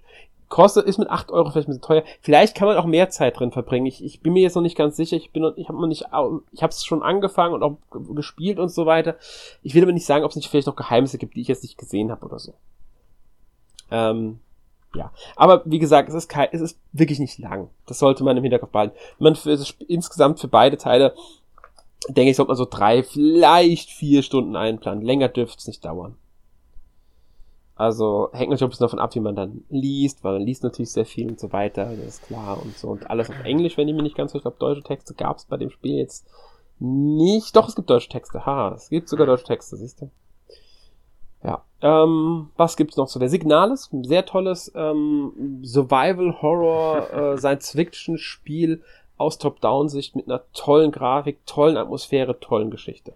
Mhm. In der Atmosphäre ähm, durfte ich mich letzte Woche im NMAC-Quiz äh, äh, davon äh, hörbar äh, be begeistern lassen. Das war nämlich eine Frage davon. ja, Jonas ist ein sehr großer Fan des Spiels, wenn ich es richtig mitbekommen habe. Kann ich aber verstehen. Ich habe es auch wirklich gerne gespielt. Ähm, nicht zu vergessen die beiden Turtles-Spiele. Äh, Teenage Mutant Ninja Turtles Shredder's Revenge. Ein toller Rückkehr ähm, der äh, Beat'em Ups von Turtle und natürlich die äh, The Kawabanga Collection, die ja die alten Beat'em-Ups aus den 90ern von 80er, 90er von Turtles nochmal neu veröffentlicht hat. Auch, also für Turtles-Fans wirklich, wirklich super beides, denke ich. Ähm, Record of Lotus War, Deedlit und Wonder Labyrinth, ein sehr, ähm, ja, ein gutes, ich würde nicht sagen überragendes, aber gutes äh, Metroidvania, das sehr stark an ähm, Castlevania Symphony of the Night erinnert. Äh, Diofield Chronicle, ein schönes Strategiespiel, Strategie-Rollenspiel eigentlich. Ähm, man merkt schon, die Liste könnt, die hört eigentlich gar nicht auf. Man könnte es ewig so weitermachen. The Night Witch, ein Mix aus Metroidvania und Shoot'em Up mit Deckbuilding-Elementen. Klingt seltsam, spielt sich wirklich gut. Ähm, Tormented Souls, äh, ein Resident Evil Silent Hill ähm, äh, artiges Spiel, das auch wirklich wirklich gelungen ist, dafür, dass es nicht die teuerste Produktion ist. Ja. Ich würde sagen, aber an der Stelle müssen wir auch mal sagen, wir hören auf. Ein letztes Spiel noch, Sonic Frontiers. Hast du es gespielt? Äh, nein, ich habe es bisher noch nicht gespielt, aber habe auch hab das ein oder andere von gesehen und sah nicht so schlecht aus. Hm. Geh mir ähnlich, ich habe auch äh, bisher ähm, eher gute Meinungen zu gehört. Jetzt nicht überragend, aber gute Meinungen. Es scheint wieder ein gutes Sonic 3D-Spiel zu sein, bei dem auch die Open World soweit funktioniert. Ähm, ich will es mir auf alle Fälle noch anschauen. Äh, wenn ihr Meinung zum Spiel habt, gerne in die Kommentare. Gerne auch zu allen anderen Spielen, die wir erwähnt oder auch nicht erwähnt haben. Ähm, nur wir wollen natürlich auch nicht jetzt den Podcast in eine zu große Bahnen lenken, deswegen müssen wir irgendwann mal Schluss finden, über Spiele zu reden, die dieses, also 2022 erschienen sind. Und uns mal dem Jahr 2023 widmen. Ähm, zuvor nochmal ganz kurz von dir, wie fandest du das Jahr 2022 auf der Switch? Mm, was ich sagen würde, ist, dass es, ähm, wie auch schon in den letzten Jahren, eigentlich, würde ich fast sagen, für jeden was dabei ist. Also wer mehr Rollenspiele mag, wer äh, mehr Action oder wer mehr Sportspiele Spiele mag, für jeden ist was dabei, würde ich sagen. Ja, stimme ich dir zu. Unfassbare ähm, Vielfalt an Spielen. Mhm stimme ich dir zu, es ist ein sehr buntes Jahr wieder, auch mit äh, viel Qualität, gerade auch aus dem Indie-Bereich, also aus den, von den kleineren Studios. Was mir aufgefallen ist, wir haben wenig Shooter, also Ego-Shooter auf der mm, Switch. Ja, das stimmt. Das ist so ein unterrepräsentiertes. Auch äh, Rennspiele, also wirklich gute Rennspiele gibt es eher weniger auf der Switch. Und ähm, die Sportspiele sind oft eher abgespeckte Versionen, gerade wenn es um FIFA geht zum Beispiel. Also in der Hinsicht ist vielleicht die Switch jetzt nicht die beste Konsole, aber trotzdem, es gibt sehr viele schöne Spiele, ähm, sehr viel Abwechslung. Wir haben sogar mittlerweile zwar als Cloud-Version, aber trotzdem die ganzen Resident Evil-Spiele, die neueren, äh, für die Switch bekommen. Aber ich würde jetzt sagen, eher ein, ich würde ein positives Fazit für das Jahr ziehen, ähm, weil wir dann doch sehr viele schöne Spiele bekommen, auch wenn ein paar Enttäuschungen dabei waren. Ja, würde ich auch so ja. sagen. Gut. Würde ich sagen, gehen wir mal zum Jahr 2023 und stellen uns immer mal so ein paar Fragen. Wie gut könnte dieses Jahr werden? Worauf freuen wir uns natürlich persönlich? Und ähm, was halten wir, abgesehen von den Sachen, die wir jetzt gleich erwähnen werden, und da werden wir auch wieder einen Auszug eher erwähnen, als alles, was angekündigt ist, was auch daran liegt, dass wir zu einigen Spielen einfach nicht viel sagen können. Ähm, was vielleicht noch so anstehen könnte, was wir jetzt nicht haben. Aber ich würde sagen, wir fangen einfach mal an und wir nehmen einfach mal direkt so das Spiel im Januar von Nintendo. Fire Emblem Engage. Genau. Ja, ich denke, das wird so das erste größere Jahreshighlight.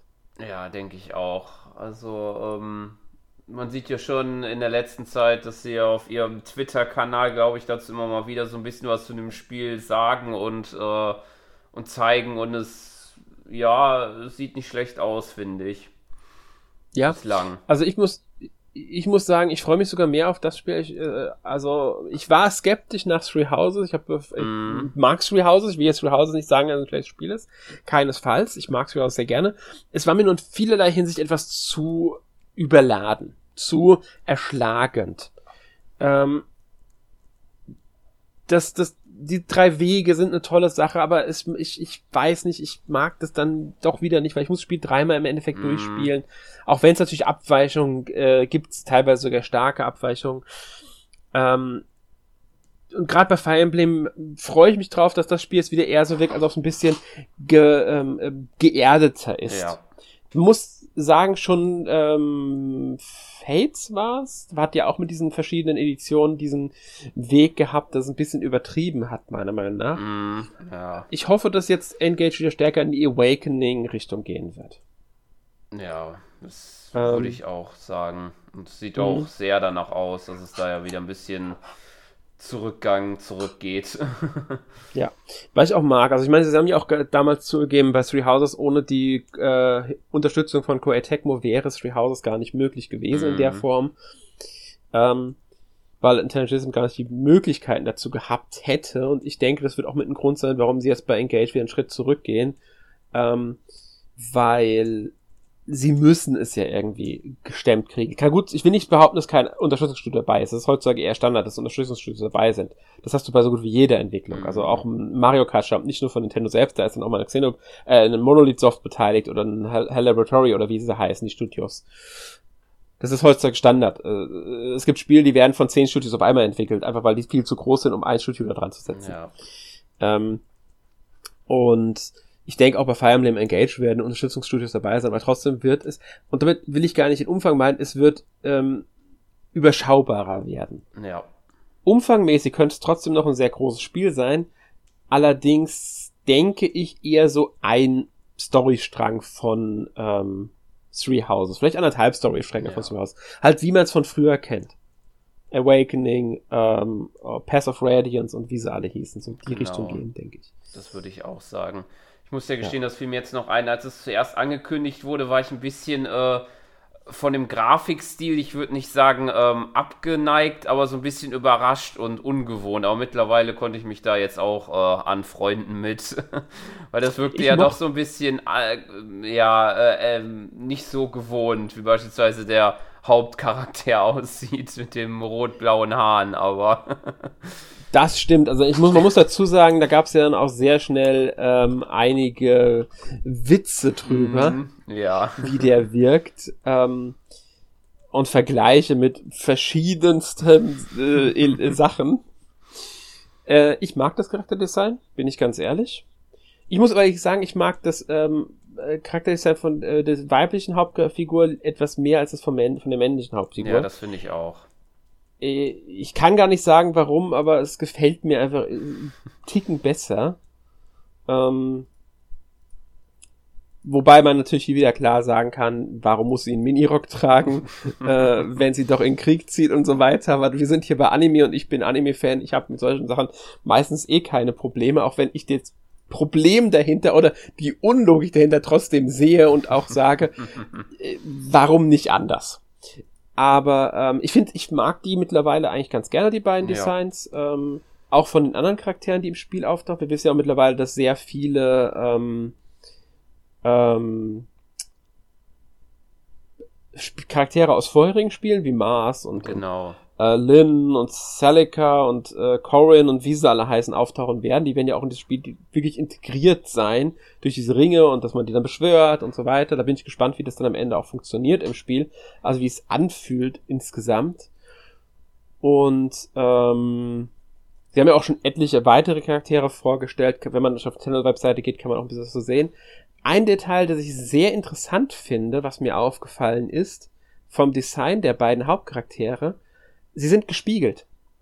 Er hat, ähm, bei ihm ist das rechte Auge rot und die Haare blau, links rote Haare, blaues Auge. Bei ihr ist rechts das Auge blau und die Haare rot und links Haare blau und Auge rot. Okay, das ist interessant. Das habe ich noch nicht beachtet bisher. Mhm, das ist mir aufgefallen. Also die sind genau in der, nur dabei sind die gespiegelt. Die Kleidung ist ja eh weitgehend identisch, mm. mal abgesehen, also jetzt von, von der, von der Farbgebung her. Aber bei den Haaren und bei den Augen ist es genau äh, andersrum bei ihnen. Das wird wahrscheinlich keine Rolle spielen, aber es ist mir aufgefallen es gab ja schon die Spekulation, ob man vielleicht die Farbe ändern kann im Spiel mm. und dann vielleicht eine eigene Haarfarbe oder eigene Augenfarbe festlegen kann. Ist bisher nicht bekannt. Ich rechne eher nicht damit, nee, bin ich ganz ehrlich. Nicht. Auch wenn es lustig ähm, wäre, das habe ich ja auch gesehen, dass, äh, äh, dass das mal als Idee war, dass man je nach äh, Farbe der Joy-Cons, die an der Switch dran sind, dass sich dann mhm. die Farbe anpasst. Aber das wird, glaube ich, auch nicht passieren. Wäre sehr cool, wenn sie das ja. umsetzen würden, aber ich glaube, das ist ein Aufwand, ein ähm, entwicklungstechnischer, der mm, einfach mhm. zu groß wäre. Ja, denke ich auch. Möglich garantiert, aber äh, die Frage ist, ob nötig. Mm. Ob sie da wirklich ihre Energie drauf verwenden sollten. Ähm, Würde ich eher sagen, nein. Ja. Ansonsten erwarte ich halt ein klassisches Fire Emblem mit Strategie und allem drum und dran. Es gibt ja dieses, äh, ich, sie haben sie haben den Namen mittlerweile genannt. Es gibt ein eigenes Video auch dazu, dieses, diese, diese Heimatbasis, äh, wie man es äh, nennen ja, will. Äh, Somniel, glaube ich, nennen sie das. Ja, genau. Es scheint so ein fliegendes Kloster, Burg, Kirche, was auch immer zu sein.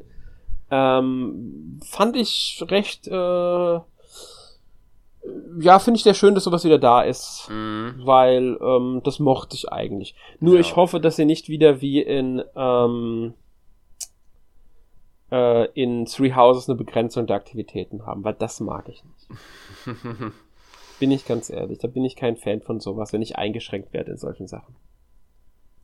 Da möchte, ich ja. möchte schon gerne alles mitnehmen können. Ich verstehe, warum sie es gemacht haben. Ich akzeptiere es auch in Three Houses, genauso wie in ähm, äh, äh, Three Hopes im Warriors, aber ich hätte schon ganz gerne ähm, eigentlich die Möglichkeit, mit jedem zu sprechen, alles mitzunehmen und so weiter und so fort. Ja. Ähm, was auch schon angekündigt ist, was wir nicht vergessen sollten für Engage, ist der Season Pass, also der Erweiterungspass, mm, den gibt's auch Genau. Schon. Und da wird es dann auch neue Charaktere geben. Also das ist ja schon bekannt.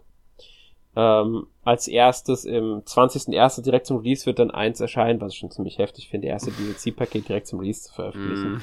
Mm. äh, da wird es bestimmt die Kritik geben, warum ist das nicht drinnen? Wird es ein äh, den Armring von Emblem geben, das ist dann Edelgard, bei der dann auch Dimitri und Claude mit integriert sind. Also sie werden wohl zu dritt auftreten. Ähm, Im Gegensatz zu den anderen, die ja immer, es, ist, es geht ja immer so, dass die Haupthelden vor allem, nicht nur, aber äh, die bekannten äh, Figuren der verschiedenen Spiele vertreten sind, wobei man mittlerweile, man kann schon sagen, dass echt die Haupthelden aus den verschiedenen, aus den zwölf Vorgängern ist, weil es wird jetzt 13 ja. Teil sein. Ähm, und diese erste DLC bringt halt dann nochmal was dazu, weil sie ist Byless mit drin, ähm, und der DLC fügt dann halt die anderen drei hinzu, die Haussprecher, die ja schon auch eng mit dem Spiel verbunden werden. Ich würde mich nicht wundern, wenn wir sowas künftig auch noch sehen, weil was wir nicht vergessen dürfen, es gibt Charaktere, die fehlen, die genauso wichtig sind. Zum Beispiel mm. fehlt aus ähm, Fire Emblem Echoes, beziehungsweise im zweiten Fire Emblem, ähm, Alm. Wir haben Celica, aber nicht Alm. Und das gibt's auch bei vielen anderen Teilen, weil ja. wir haben immer abwechselnd männlich-weiblich gehabt. Bei Corrin fehlt die männliche Version von Corrin. Wir könnten theoretisch auch ähm, Chrome aus Awakening. Die, genau, aus Awakening. Ich, ich glaube, äh, Chrome ist. Nee, Chrome ist gar nicht drin, oder? Wer ist, wer ist denn nee, drin aus Awakening? Da ist das Lucina drin. Genau, Lucina ist drin. Äh, da könnte auch noch Darwin kommen, zum Beispiel. Ähm, es könnten eine weibliche Beiles könnte kommen. Ähm, Charaktere aus anderen Spielen. Wir, haben, wir haben, glaube ich, keinen Roy, keinen, ähm, nämlich ganz jetzt Roy drin? Nee, gell? Doch, Roy ist dabei. Roy ist dabei, okay. Äh, aber wir, wir, haben verschiedene Figuren, die halt noch möglich wären mhm. und ich denke, da werden wir auch was sehen. Also momentaner Stand ist ja, dass der Erweiterungspass ähm, vier Pakete haben wird, die bis zum Ende des ja. Jahres 2030 erscheinen sollen. Aber gut, ich würde sagen, wir haben uns genug über Fire Emblem unterhalten. Das Thema werden wir bestimmt dann nochmal aufgreifen, wenn das Spiel dann erschienen ist. Wir sollten weitergehen, um uns mal den anderen Spielen zu widmen, die mhm. nächstes Jahr erscheinen. Und sprechen wir mal direkt eins an, das erst kürzlich angekündigt wurde. Bayonetta Origins, Cereza and the Lost Demon. Frisch angekündigt im Dezember. Mhm. Ähm, überraschend oder nicht überraschend, dass jetzt noch direkt im März ein weiteres Bayonetta-Spiel erscheint? Boah, also schon überraschend, würde ich sagen. Also ich hatte damit nicht gerechnet. Ja. Es ist sehr früh, ähm, es ist halt ein mhm. Spin-off, muss man dazu sagen. Ich denke, es wird auch nicht, es geht ja eine ganz andere Gameplay-Richtung ja, genau. auch nochmal. Interessanterweise konnte man es eigentlich vermuten, wenn man das geheime Kapitel in Bayonetta 3 gespielt hat. Da wird nämlich genau sowas in der, ich will nicht zu viel verraten, aber da wird sowas angedeutet. Es gibt ein geheimes Kapitel, das kann man sich freispielen. Und ähm, wenn man das gespielt hat, könnte man vermuten, hätte man vermuten können, dass da noch was kommt. Bayonetta Origins mäßig. Also, ähm, aber gut. Jetzt haben wir es halt schon im März, also ja. Ähm, ich bin mal gespannt drauf. Also ich finde es sieht sehr interessant aus. Ja, mit diesem mhm. etwas anderen Stil, etwas ja, anderen Gameplay das dann haben wird und so weiter. So, was haben wir noch nächstes Jahr? Ähm, Kirby's Return to Dreamland Deluxe. Das Remaster, Remake von V Kirby. ich bin mir auch nicht sicher, ob ich von einem Remake oder von einem Remaster ja. sprechen soll. es man hieß sehen, auf was der halt so inhaltlich noch so da ist, würde ich, vom, würd ich sagen. ja, und auch wie es grafisch aufgewertet wurde am Ende. Ähm, ob man es jetzt gerade, also ich würde eher als Remake sprechen, weil das mhm. Deluxe ist bei Nintendo meistens bei einem, äh, bei einem Remaster, meine ich. Das Deluxe schreiben sie eher hinter einem Remaster-Spiel, statt hinter einem Remake. Interessant finde ich, sie nutzen jetzt halt den internationalen Titel und nicht mehr den deutschen. Ich weiß gar nicht mehr, wie es in Deutschland hieß. Ich glaube, äh, Kirby's Adventure wie? Ja, ich glaube auch, so hieß es, ja. Ja, ich meine nämlich auch. Kommt bereits am 24. März raus, wird halt ein Kirby 2D Jump and Run. Ähm, ich finde es schön, dass es kommt. Ja. Ja. Gibt auch Minispiele drin. Ich glaube, es sind ein paar neue Minispiele drin, wenn ich mich nicht ganz täusche. Ja. Ähm, Hast du da, du hast damals gespielt, das Wii, oder? Äh, nee, das habe ich tatsächlich nicht gespielt. Okay, ich mich auch nicht, deswegen kann ich es auch nicht einschätzen, aber mm. ich freue mich drauf. Ja. Ja. Gut, schauen wir mal, was wir noch haben, was wir noch erwähnen wollen. Octopus Traveler 2. Mhm. Hast du Octopus Traveler gespielt? Ja, ich hab's gespielt, aber nicht wirklich lange, leider. äh, ich hatte mir eine Kampagne, glaube ich, angesehen. Äh, ich glaube, ungefähr bis zur Hälfte oder so. Ich glaube, ich war kurz davor, wo die sich dann alle vereinigen und dann äh, seitdem habe ich nicht mehr da was, äh, oder habe ich das nicht mehr angerührt. mhm. Ich muss sagen, ich habe nur die, ich habe mal eine Demo von gespielt, habe es nie wirklich, mhm. nie die Haupt, also das äh, Spiel besessen selbst. Es hat mich auch nicht so 100% überzeugt von der Demo und auch ähm, ich muss sagen, nicht so angesprochen im Endeffekt. Ich finde den zweiten Teil jetzt, von dem, was ich bisher von gesehen habe, viel interessanter als den ersten Teil. Auch von dem Setting her und äh, dem, dem, ist ja ist zeitmäßig nochmal ein bisschen anders und so weiter. Das spricht mich jetzt wirklich, wirklich an, dieses Spiel. Und ich bin echt gespannt drauf. Kommt ja im Februar bereits raus. Ähm, auch am selben Tag wie übrigens Kirby. äh, 24, 24 Februar. Ähm, das könnte ein sehr interessantes JRPG wieder werden. Also da bin ich mal gespannt drauf. Auch für diesen 2D, äh, HD 2D, mm. ich, ich merke mir nie, wie das heißt. Äh, HD 2D Grafikstil. ja, ja, genau. Finde ich äh, sehr, sehr schön. Ähm, ach, wir haben vergessen, im Januar auch äh, Persona 3 Portable und Persona 4 Golden, mhm. also die beiden weitere Persona-Spiele, die man dann schön in hunderten Stunden spielen kann, wenn man dann die Zeit dazu findet. Ich freue mich drauf, weil ich habe die Gelegenheit nicht gehabt, die beiden zu spielen damals und habe es bis heute nicht nachgeholt ähm, und deswegen bin ich da schon sehr froh drüber, dass die jetzt auch für die unter anderem für die Switch dann erscheinen werden. Ähm, ja. Hast du irgendein Spiel, das du rauspicken möchtest aus unserer Liste, die wir hier haben? Mm, also sehr freue ich mich auf Pikmin 4. Nach äh, den Jahren, äh, wo man vermutet hat, dass mal was kommt und dann kam da doch nichts dazu, ist es ja jetzt dann endlich soweit. Auch wenn man bisher ja, noch nicht, immer noch nicht viel gesehen hat, außer ein paar äh, waren das schon Ingame-Bilder dazu? Ich bin mir jetzt nicht mehr ganz sicher, ob's da, ob das schon wirklich äh, Spielmaterial dazu war, was man in dem kurzen Direct-Ausschnitt gesehen hat. Ich glaube, es war im September, aber. Ich weiß es nicht. Ich weiß, dass so vier Screenshots auf der Webseite mhm. haben, die aus mhm. genau diesem Trailer stammen. Ich würde es als In-Engine bezeichnen. Ja, denke ich auch. Ähm, ich bin auch mal gespannt, ob es wirklich, ob, ob es, also wann es erscheint, weil da haben wir echt noch keinen Termin zu, nur 2023. Mhm. Ich habe schon ein bisschen Angst, dass es ein weiteres Metroid Prime wird, ähm, Metroid Prime 4.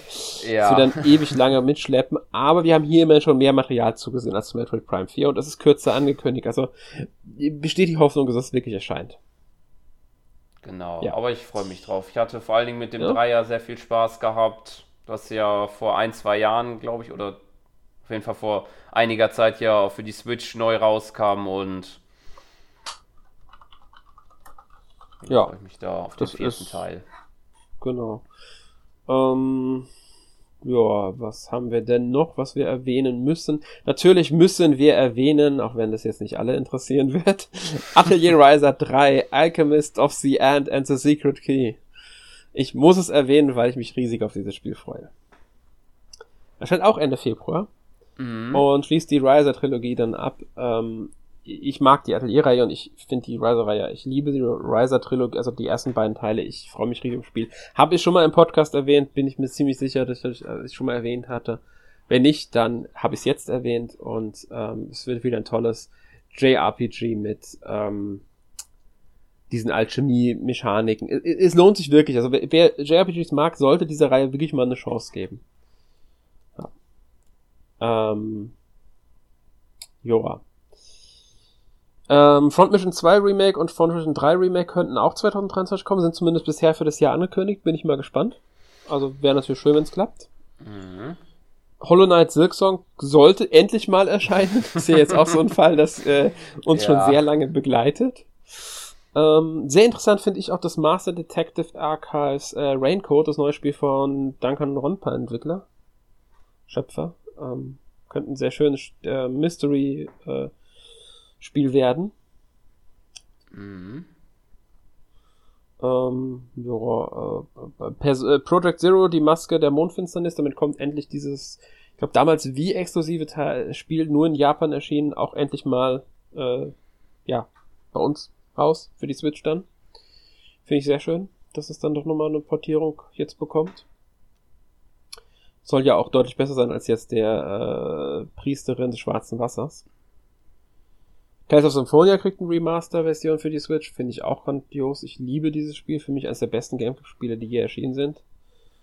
Ähm, und meiner Meinung nach auch das äh, vielleicht sogar bis heute beste Tales of. Ich bin ich will es nicht 100% beschwören, weil ich auch einige andere davon sehr geliebt habe und, also, und wirklich gern gespielt habe, aber das, das Spiel ist schon, ist schon sehr, sehr gut. Ähm, joa. Joa. Ich habe das Gefühl, ich rede jetzt die ganze Zeit die ganzen Spiele durch. Ähm, hast du denn keins mehr, das du irgendwie hervorheben willst? Äh, ja, doch. Also ich denke, wir kommen ja wahrscheinlich nicht drum rum, auch äh, noch kurz um The Legend of Zelda Tears of the Kingdom wahrscheinlich zu reden. Wahrscheinlich für die meisten Switch-Besitzer wahrscheinlich das Spiel des Jahres, vermute ich mal. Oder zumindest auf also jeden Fall die, die äh, sehr viel Spaß mit äh, Breath of the Wild hatten. ja, so ein ganz unbekanntes Spiel. Also wer äh, ja. nicht wundern, wenn ihr das nie, noch nie davon gehört habt, das ist so, genau. so, so ein Nischentitel da. Das, da versucht sich Nintendo an was, was keiner kennt. Also ja. Natürlich, Spaß beiseite, Tears of the Kingdom, denke ich wirklich, ist meist erwartetes Spiel nächstes Jahr. Mhm. Würde mich nicht überraschen, wenn es wieder durch die Decke geht. Ich erwarte mir auch ein sehr gutes Spiel. Ich bin jetzt nicht ja. der größte Breath of the Wild Fan, aber ich bin da anders als andere Personen. Ich erkenne dem Spiel an, wie gut es ist und es ist nun mal einfach richtig, richtig ja. gut. Ähm, auch wenn ich mir ein klassischeres Zelda mehr wünschen würde. Ich hoffe, dass Tears of the Kingdom ein bisschen klassischer wird mit dem, also eine Mischung aus dem, was wir von Breath of the Wild kennen und klassischerem Zelda. Das heißt, mehr Dungeons, mehr Dungeon-Mechanik ja. von früher. Das wäre ein Traum. Ja, da genau das wären auch meine Wünsche. Ja. Erscheint im Mai. Also dann auch schon absehbar. Außer sie verschieben es nochmal. Ähm, was wir vielleicht auch noch erwähnen müssten, ist die Frage, ob denn Advance Wars äh, 1 2 Reboot Camp ja, dieses Jahr kommt. auch noch es, dran gedacht. ja, wurde ja verschoben. Ähm, ich finde, wir hören halt immer noch nichts davon. Mm. Ähm, ich kann Nintendo da schon ein bisschen verstehen, warum sie es verschoben haben und so weiter, aber ja. irgendwann müssen sie es veröffentlichen. Ja. ähm, und ich bin mal gespannt, wann wir von dem Spiel wieder was hören, weil das Spiel jetzt ewig aufschieben wäre halt mm. auch nicht mhm. gesund. Ja, eigentlich ähm, schon. Ja. Gibt auch noch sehr viele kleinere Spiele, die Geheimtipps werden können. Space, Space Force Unbound, Curse of the Z-Rats, ähm, Disney Illusion Island, obwohl Disney drin steht, ein Jump'n'Run mit äh, Mickey, Goofy, Minnie und Donald ist jetzt nicht so das typische äh, Disney-Spiel. ähm, was haben wir noch? Äh, Oni Road, Be, Road to Be the Mightiest Oni könnte auch ein sehr interessantes Spiel werden, von dem, was man bisher hat. Ähm, Rune Factory 3 kriegt eine Special-Version, also kommt auf die Switch, was ich auch sehr schön finde. Ähm, was haben wir? Seat Rhythm Final Barline. Wenn ich das nicht erwähne, glaube ich, würde Erik äh, mhm. sich aufregen, weil da freut er sich sehr drauf. World of Horror könnte auch ein sehr interessantes Spiel werden, da, besonders weil es von dem Horror-Mangaka Junji Ito inspiriert ist. Wenn ihr den nicht kennt, googelt mal. Ähm, wirklich, wirklich fantastisch, was der Mann äh, äh, ja, krank eigentlich, was der Mann veröffentlicht. der hat echt eine kranke Fantasie. Also das ist übel. Ähm, kommt auch im Januar eine Netflix-Serie, ähm, die auf seinen Sachen basiert. Könnte man auch, kann, sei auch mal erwähnt. Also wer da, also eine Anime-Serie, sei vielleicht auch vielleicht für jemanden, für den einen oder anderen Einstieg dann ähm, in die Gedankenwelten des Junji Ito. Ähm, ja. Ihr merkt schon, das Jahr 2023 ist auch schon wieder sehr vollgepackt. Mhm. Ähm, also vieles, worauf man sich freuen kann. Genau, und wir haben jetzt auch die weitgehend, ich würde sagen, die meisten namenhaften erwähnt. Äh, sicherlich werden wir den einen anderen Titel auch hier vergessen haben oder schlichtweg aus Zeitgründen nicht erwähnen können. Wir wollen ja auch nicht, dass der Podcast zu lang wird und wir sind jetzt schon eine Weile dran. Ähm, und äh, ja, wie wir es schon erklärt haben, wir können nicht alles erwähnen und auch nicht alles besprechen. Und bei ein paar Spielen kennen wir uns auch dann einfach zu schlecht aus. Ich könnte zum Beispiel so gut wie gar nichts zu Mato Anomalies sagen. Oder zu Pepper Grinder. Ich kenne sie, aber ich kann einfach nicht wirklich was zu sagen zu den Spielen. Ähm, und deswegen würde ich sagen, wir schließen hier mal äh, unsere Spielesegment. Wir können noch erwähnen, es wird weitere DLCs geben. Natürlich der Mario Kart äh, Streckenpass wird weiter unterstützt. Fire Emblem Engage kriegt neue Inhalte. Äh, Mario Rabbit Sparks of Hope haben wir ja bisher auch mm. nur mhm. einen Teil bekommen. Die größeren DLCs erscheinen dann jetzt 2023 und dasselbe gilt auch für Xenoblade Chronicles 3 und ich denke, es wird auch auf andere Spiele zutreffen. Wir werden ja. bestimmt auch neue Spiele im ähm, Switch Online Angebot sehen für Super Nintendo, für NES, für Mega Drive, für N64, vielleicht sogar irgendwann mal eine neue Konsole nochmal in dem Dienst. Wäre schön. Mhm. Ähm, die Frage ist, wie wahrscheinlich ist Metroid Prime 4? ja, ich glaube, das wird irgendwie von Jahr, von Jahr zu Jahr irgendwie unwahrscheinlicher eigentlich, weil ähm, man, man bekommt halt nichts mehr mit irgendwie von dem Spiel. Man weiß nicht. Ja, sie äh, muss, was passieren wird. ja, sie haben die Entwicklung immer komplett neu gestartet bei Retro und ich habe ich habe mittlerweile so den, das Gefühl, es könnte tatsächlich den Breath of the Wild Weg gehen ja. und gleichzeitig für Switch und Switch 2 erscheinen. Ja, das wäre auch eine sehr logische Folge. Ja, den, den Move, also den Weg Metroid Prime Trilogy ähm, zu veröffentlichen, zumindest nur den ersten Teil nochmal als Remaster für die Switch, haben sie jetzt verpasst, weil da war jetzt 20-jähriges. Ich hoffe, dass sie das noch bringen, weil das wäre schön, wenn wir die Metroid Prime Trilogy auch noch kriegen würden im Vorfeld, also vor Metroid Prime 4. Mhm. Ähm, ich bin mir aber mittlerweile sehr unsicher, wie das da weitergeht. Ja. Und ich könnte mir vorstellen, dass die Trilogie also äh, ausgebremst wird, weil die Entwicklung von Metroid Prime 4 sich verzögert. Weil sie wollen die Trilogie nicht zu früh veröffentlichen und dann am Ende dauert es noch zwei Jahre, bis Teil 4 kommt. Ich glaube, die wollen da schon wissen, wann Teil 4 kommt, mm. bevor sie die Trilogie veröffentlichen. Ja. Und dann stelle ich noch eine Frage. Für wie wahrscheinlich hältst du es, dass wir 2023 ein neues Mario Jump'n'Run bekommen? Odyssey ist mittlerweile eine Weile alt und ja, ähm, das stimmt. Aber ich würde vermuten, ich würde sogar sagen 2D eher, also so im Stil von New Super Mario Bros. sogar eher als 3D.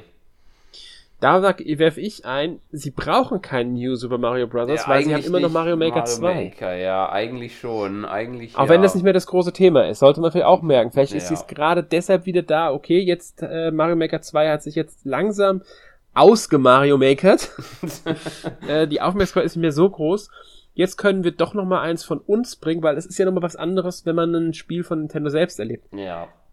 Aber ich denke, die Mehrheit wartet auf neues 3D Mario. Ja, das denke ich auch ist schwierig. Ich, mich würde es nicht wundern, wenn wir wirklich Ende 2023 schon mal eins sehen, aber ich könnte mir auch vorstellen, dass sie damit wirklich warten, bis es ähm, auf eine neue Konsole kommt. Ich denke sogar, sie hatten schon äh, eigentlich definitiv mit einem zweiten Spiel für die Switch geplant, aber die ganze Covid-Pandemie-Sache da hat halt dafür gesorgt, dass die Entwicklung sich verzögert hat.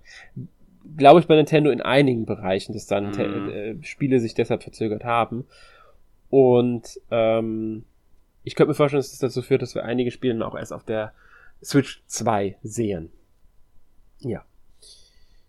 Ähm, gut, hast du, möchtest du noch irgendwas zum Jahr 2023 sagen? Persönliche Hoffnung, Befürchtungen oder einfach nur ein kleines, eine kleine Meinung als Vorausblick? Musst auch nicht, wenn du nichts zu sagen hast. Ich will dich nicht zwingen. Alles gut. Also ich denke, es wird wahrscheinlich, äh, was bisher angekündigt ist, genauso ein äh, ähm, vielseitiges Jahr auf jeden Fall. Was bisher so angekündigt ist, auch wieder viel für jeden dabei.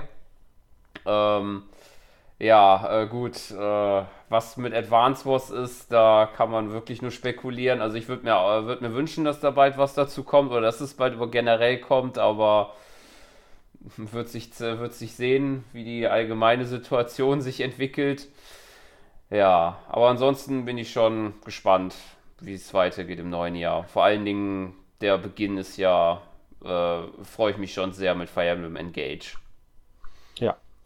Ähm, also ich kann auch sagen, ich blick eher positiv ins Jahr 2023. Es ja. gibt auch einige Spiele, auf die ich mich da freue jetzt zum Jahresanfang. Nicht nur unbedingt für die Switch, auch für andere Systeme.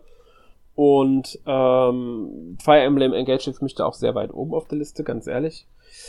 Ähm, es gibt auch ein paar äh, Sachen, bei denen ich halt so ein bisschen skeptisch noch bin, sowohl Spiele als auch Entwicklungen in der Branche. Wird es weiter mhm. Verschiebungen geben? Äh, werden einige Spiele vielleicht am Ende nicht so gut, wie man sie sich erhofft? weil in der Entwicklung irgendwas nicht gut läuft. Tears of the Kingdom ist da übrigens auch so ein Fall, bei dem ich so ein bisschen die Befürchtung habe, dass es sich äh, vielleicht nicht so perfekt wird. Allerdings war Breath of the Wild technisch rund. Und ähm, ich bin mal gespannt, bin mal gespannt. Ähm, aber so insgesamt blicke ich eher positiv in das Jahr äh, 2023, was die Switch angeht und denke, wir kriegen noch einige sehr schöne Spiele. Ja. Und vielleicht sogar die Ankündigung der Switch 2 für 2024. Ja. Gut, so viel dazu. Ähm, an dieser Stelle will ich darauf hinweisen, dass am 1. Januar die NMAC Awards 2022 äh, starten. Da dürft ihr dann wieder über die besten Spiele des Jahres 2022 in verschiedenen Kategorien abstimmen. Auch die größte Enttäuschungen und größte Überraschungen dürft ihr wählen. Genauso wie natürlich die Most Wanted 2023. Wie gesagt, startet am 1. Januar 2023 und wird natürlich auch ein schönes Gewinnspiel mit dabei haben. Also könnt ihr verschiedene Sachen gewinnen. Die Abstimmung geht dann bis zum 29. Januar. Also äh, habt ihr auch schön viel Zeit, euch dann Gedanken zu machen, für welche Spiele ihr stimmen wollt, vielleicht nachzuholen noch im Januar. Und teilzunehmen natürlich in der Umfrage. Ja. Wir werden sie im nächsten Podcast noch immer wieder erwähnen. Also wir lassen nicht zu, dass ihr es vergesst. ähm, gut, damit kommen wir zur obligatorischen Abschlusskategorie. Was hast du denn letzte Woche gespielt? Ja, hauptsächlich zwei äh, Spiele, von denen wir ja vorhin schon kurz oder äh, doch das eine oder andere gesprochen haben. Äh, Pokémon hatte ich schon die Story erwähnt mit dem Absturz, aber auch ähm, äh, habe ich jetzt vor, tatsächlich doch äh, die Motivation, äh, da doch mal den Pokédex zu vervollständigen wo ich ja doch mittlerweile schon bei der Hälfte bin und das war in, letzten, in den letzten Jahren bei Pokémon nicht so, dass ich da die Motivation hatte. Verstehe ich. Also ich habe die Motivation momentan nicht hundertprozentig, mhm. aber ich könnte mir vorstellen, dass es wieder kommt, dass, dass es wieder kommt. Also, weil äh, ich war schon daran interessiert, da möglichst viel zu äh, fangen und möglichst viele zu haben. Ich habe auch mal gefreut, wenn dann Belohnungen kamen und ich was erreicht hatte. Ich habe auch schon einiges an Pokémon, denke ich, im Pokédex drin. Also über 300 müssten es eigentlich sein wenn ich mich nicht ganz täusche. Mhm. Weiß nicht, wie viele drin sind. Waren es 400? Ja, ich glaube, es waren 400, ja. Meine ich auch. Also ich bin, ich bin, ich, ich überlege mal, ob ich mich da vielleicht nochmal dran versuche. Ähm, ja. Und ja. was hast du noch gespielt? Ja, und der zweite war äh, auch weiter bei Triangle Strategy. Das hatte ich ja auch äh, nur zu einem gewissen Zeitpunkt damals gespielt und das wollte ich auf jeden Fall auch nochmal ein bisschen weitermachen bis zum Jahresende. Kann ich sehr gut verstehen. Es ist ja, wie wir ja schon gesagt haben, ein sehr schönes Spiel. Ja. Gut, ähm, dann denke ich mal, bin ich dran. Genau. Ich habe Blossom Tales 2 The Minotaur Prince äh, gezockt, habe ich ja vorhin schon erwähnt. Sehr schönes Zelda-like.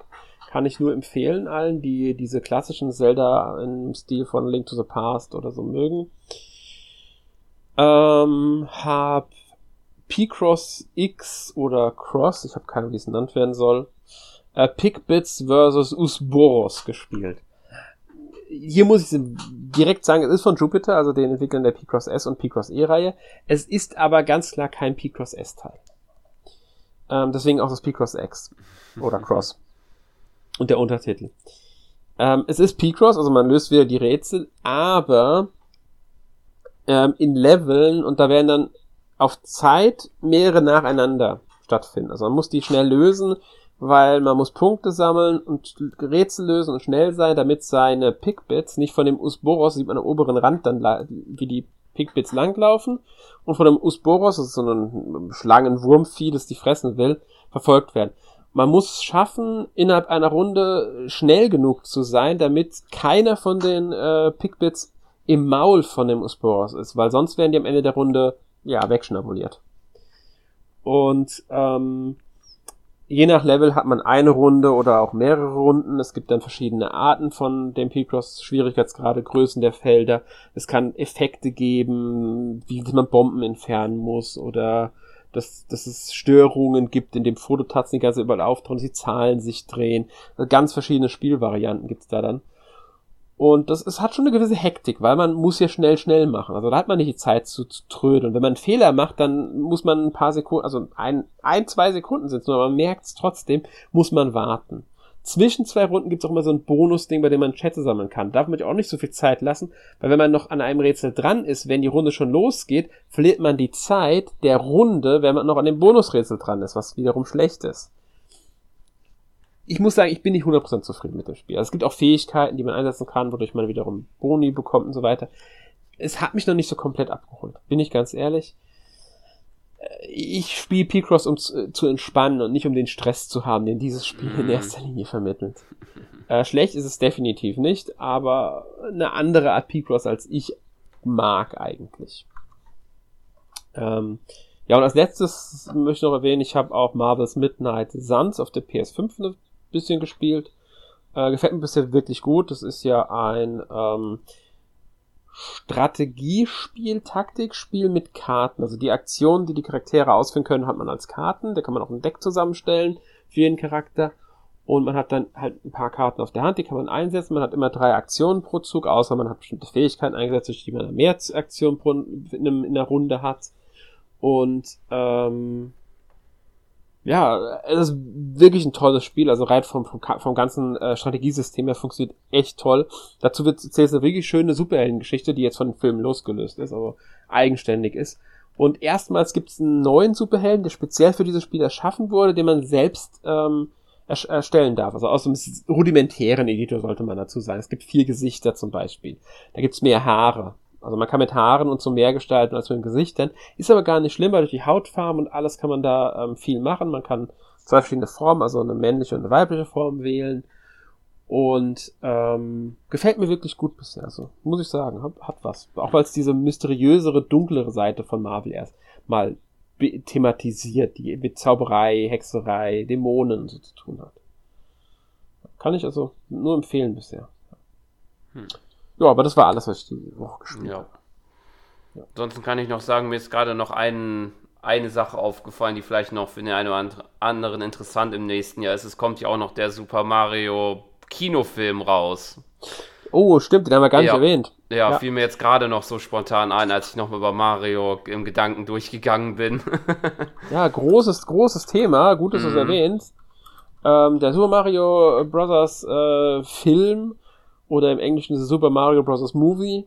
Ähm, ich weiß gar nicht, ich glaube in den USA kommt er am 7. April raus. Mhm. Ich glaube, für Deutschland haben sie bisher noch keinen Termin bekannt gegeben. Ähm, es ist, wenn man so will, der dritte Mario-Film. Für viele wird dann, äh, mhm. dritte, es gab dann nur zwei, äh, gab doch bisher nur einen, äh, wenn überhaupt, wenn er euch überhaupt was sagt, der erste, ähm, von 1993. Meiner Meinung nach ein sehr lustiger Film, den man sich ruhig mal anschauen kann. Äh, auch wenn er sehr, wie soll man es ausdrücken? Äh, Eigen ist, würde ich vielleicht sagen. ja, aber ich mag den Film wirklich. Also ich, ich, ich guck den, hab den gerne gesehen. Ich habe den auch in der Kindheit gerne gesehen. Ähm, vielleicht ist es deshalb auch für mich so, weil es eine Kindheitsfilm. Es gab vorher schon mal einen Film äh, in 80ern, es müsste 86 glaube ich gewesen sein, einen Anime, der hier irgendwie mit Peach was im Titel hatte. Ich glaube äh, Peach Hime, also Prinzessin Peach halt auf Deutsch. Ich weiß nicht, wie der Titel weiterging. Es ist ein japanischer Titel, der ist auch nie außer von Japan erschienen. Ähm, also frag mich jetzt nicht zu viel zu dem Film. Ich weiß nur, dass er existiert und nicht so lang war, aber er existiert halt. Wenn man das Ganze dann nimmt, gäbe es dadurch halt eigentlich drei Filme. Ähm, aber ja, Mario Bros. Film, äh, Trailer fand ich bisher, sahen sehr gut aus. Ja. Vom neuen. Also, Positiv. Haben wir wirklich Lust auf. Ja, genau. Ich hätte äh, positiver, als ich gedacht hätte. ja. Ich, hab, ich fand schon von Anfang her so, ja, das könnte was werden, aber jetzt bin ich da echt, habe ich echt Vorfreude auf diesen Film. Also, mm. das, ist, das wird sowas, was ich mir sehr gerne ansehen werde, glaube ich. Also, wenn da nicht irgendwas total schief geht, wird das für mich, glaube ich, so ein Film-Highlight nächstes Jahr. Auch weil ich so Animationsfilme einfach mag. Ja. Gut, dann haben wir den auch noch erwähnt, was sehr wichtig war. Gut, dass du dran gedacht hast. Ja. ähm, nächste Woche im ersten Podcast 2023 widmen wir uns Rogue Legacy 2. Habe ich vorhin schon mal erwähnt, das Spiel, ähm, und gesagt, dass du wird einen Podcast geben, der ist dann nächste Woche schon dran. ähm, und zwar werden Emil und ich über das Spiel reden. Ja. Äh, witzigerweise ist er sogar schon vor diesem Podcast hier aufgenommen worden. Also ist da so ein bisschen dieser, ja, aber gut, das ist nur so eine Randnotiz, die ich äh, erwähnen wollte. Und ja, damit sind wir für heute durch. Ich hoffe, wir konnten euch einen guten Einblick oder Rückblick auf das Jahr 2022 geben und einen guten Vorausblick aufs Jahr 2023. Bitte verteilen uns, wenn nicht alle Spiele erwähnt haben. Und ähm, ich hoffe, wir konnten ein bisschen Vorfreude bei euch wecken auf das kommende Jahr und ein bisschen noch äh, Rückblick, ja, 2020. Schreibt uns einfach mal eure Kommentare, was ihr dieses Jahr besonders gemocht habt äh, bei auf der Switch oder überhaupt, auf was ihr euch nächstes Jahr an Spielen freut. Auch eure Meinung gerne zum Super Mario Film bisher, wie ihr die Trailer findet und ob ihr euch auf den Film freut. Oder was ihr uns sonst mitteilen wollt, schreibt es in die Kommentare. Wir werden es uns bestimmt anschauen. Und damit verabschieden wir uns, wünschen euch einen guten Rutsch ins neue Jahr oder äh, einen guten Start ins neue Jahr oder hoffen, dass ihr einen guten Start hattet, je nachdem, wann ihr den Podcast hört. Vielleicht hört ihr ihn ja auch erst nach Silvester. Und natürlich auch einen schönen Abend, schönen Tag, wann immer ihr das hört. Und damit tschüss. Tschüss.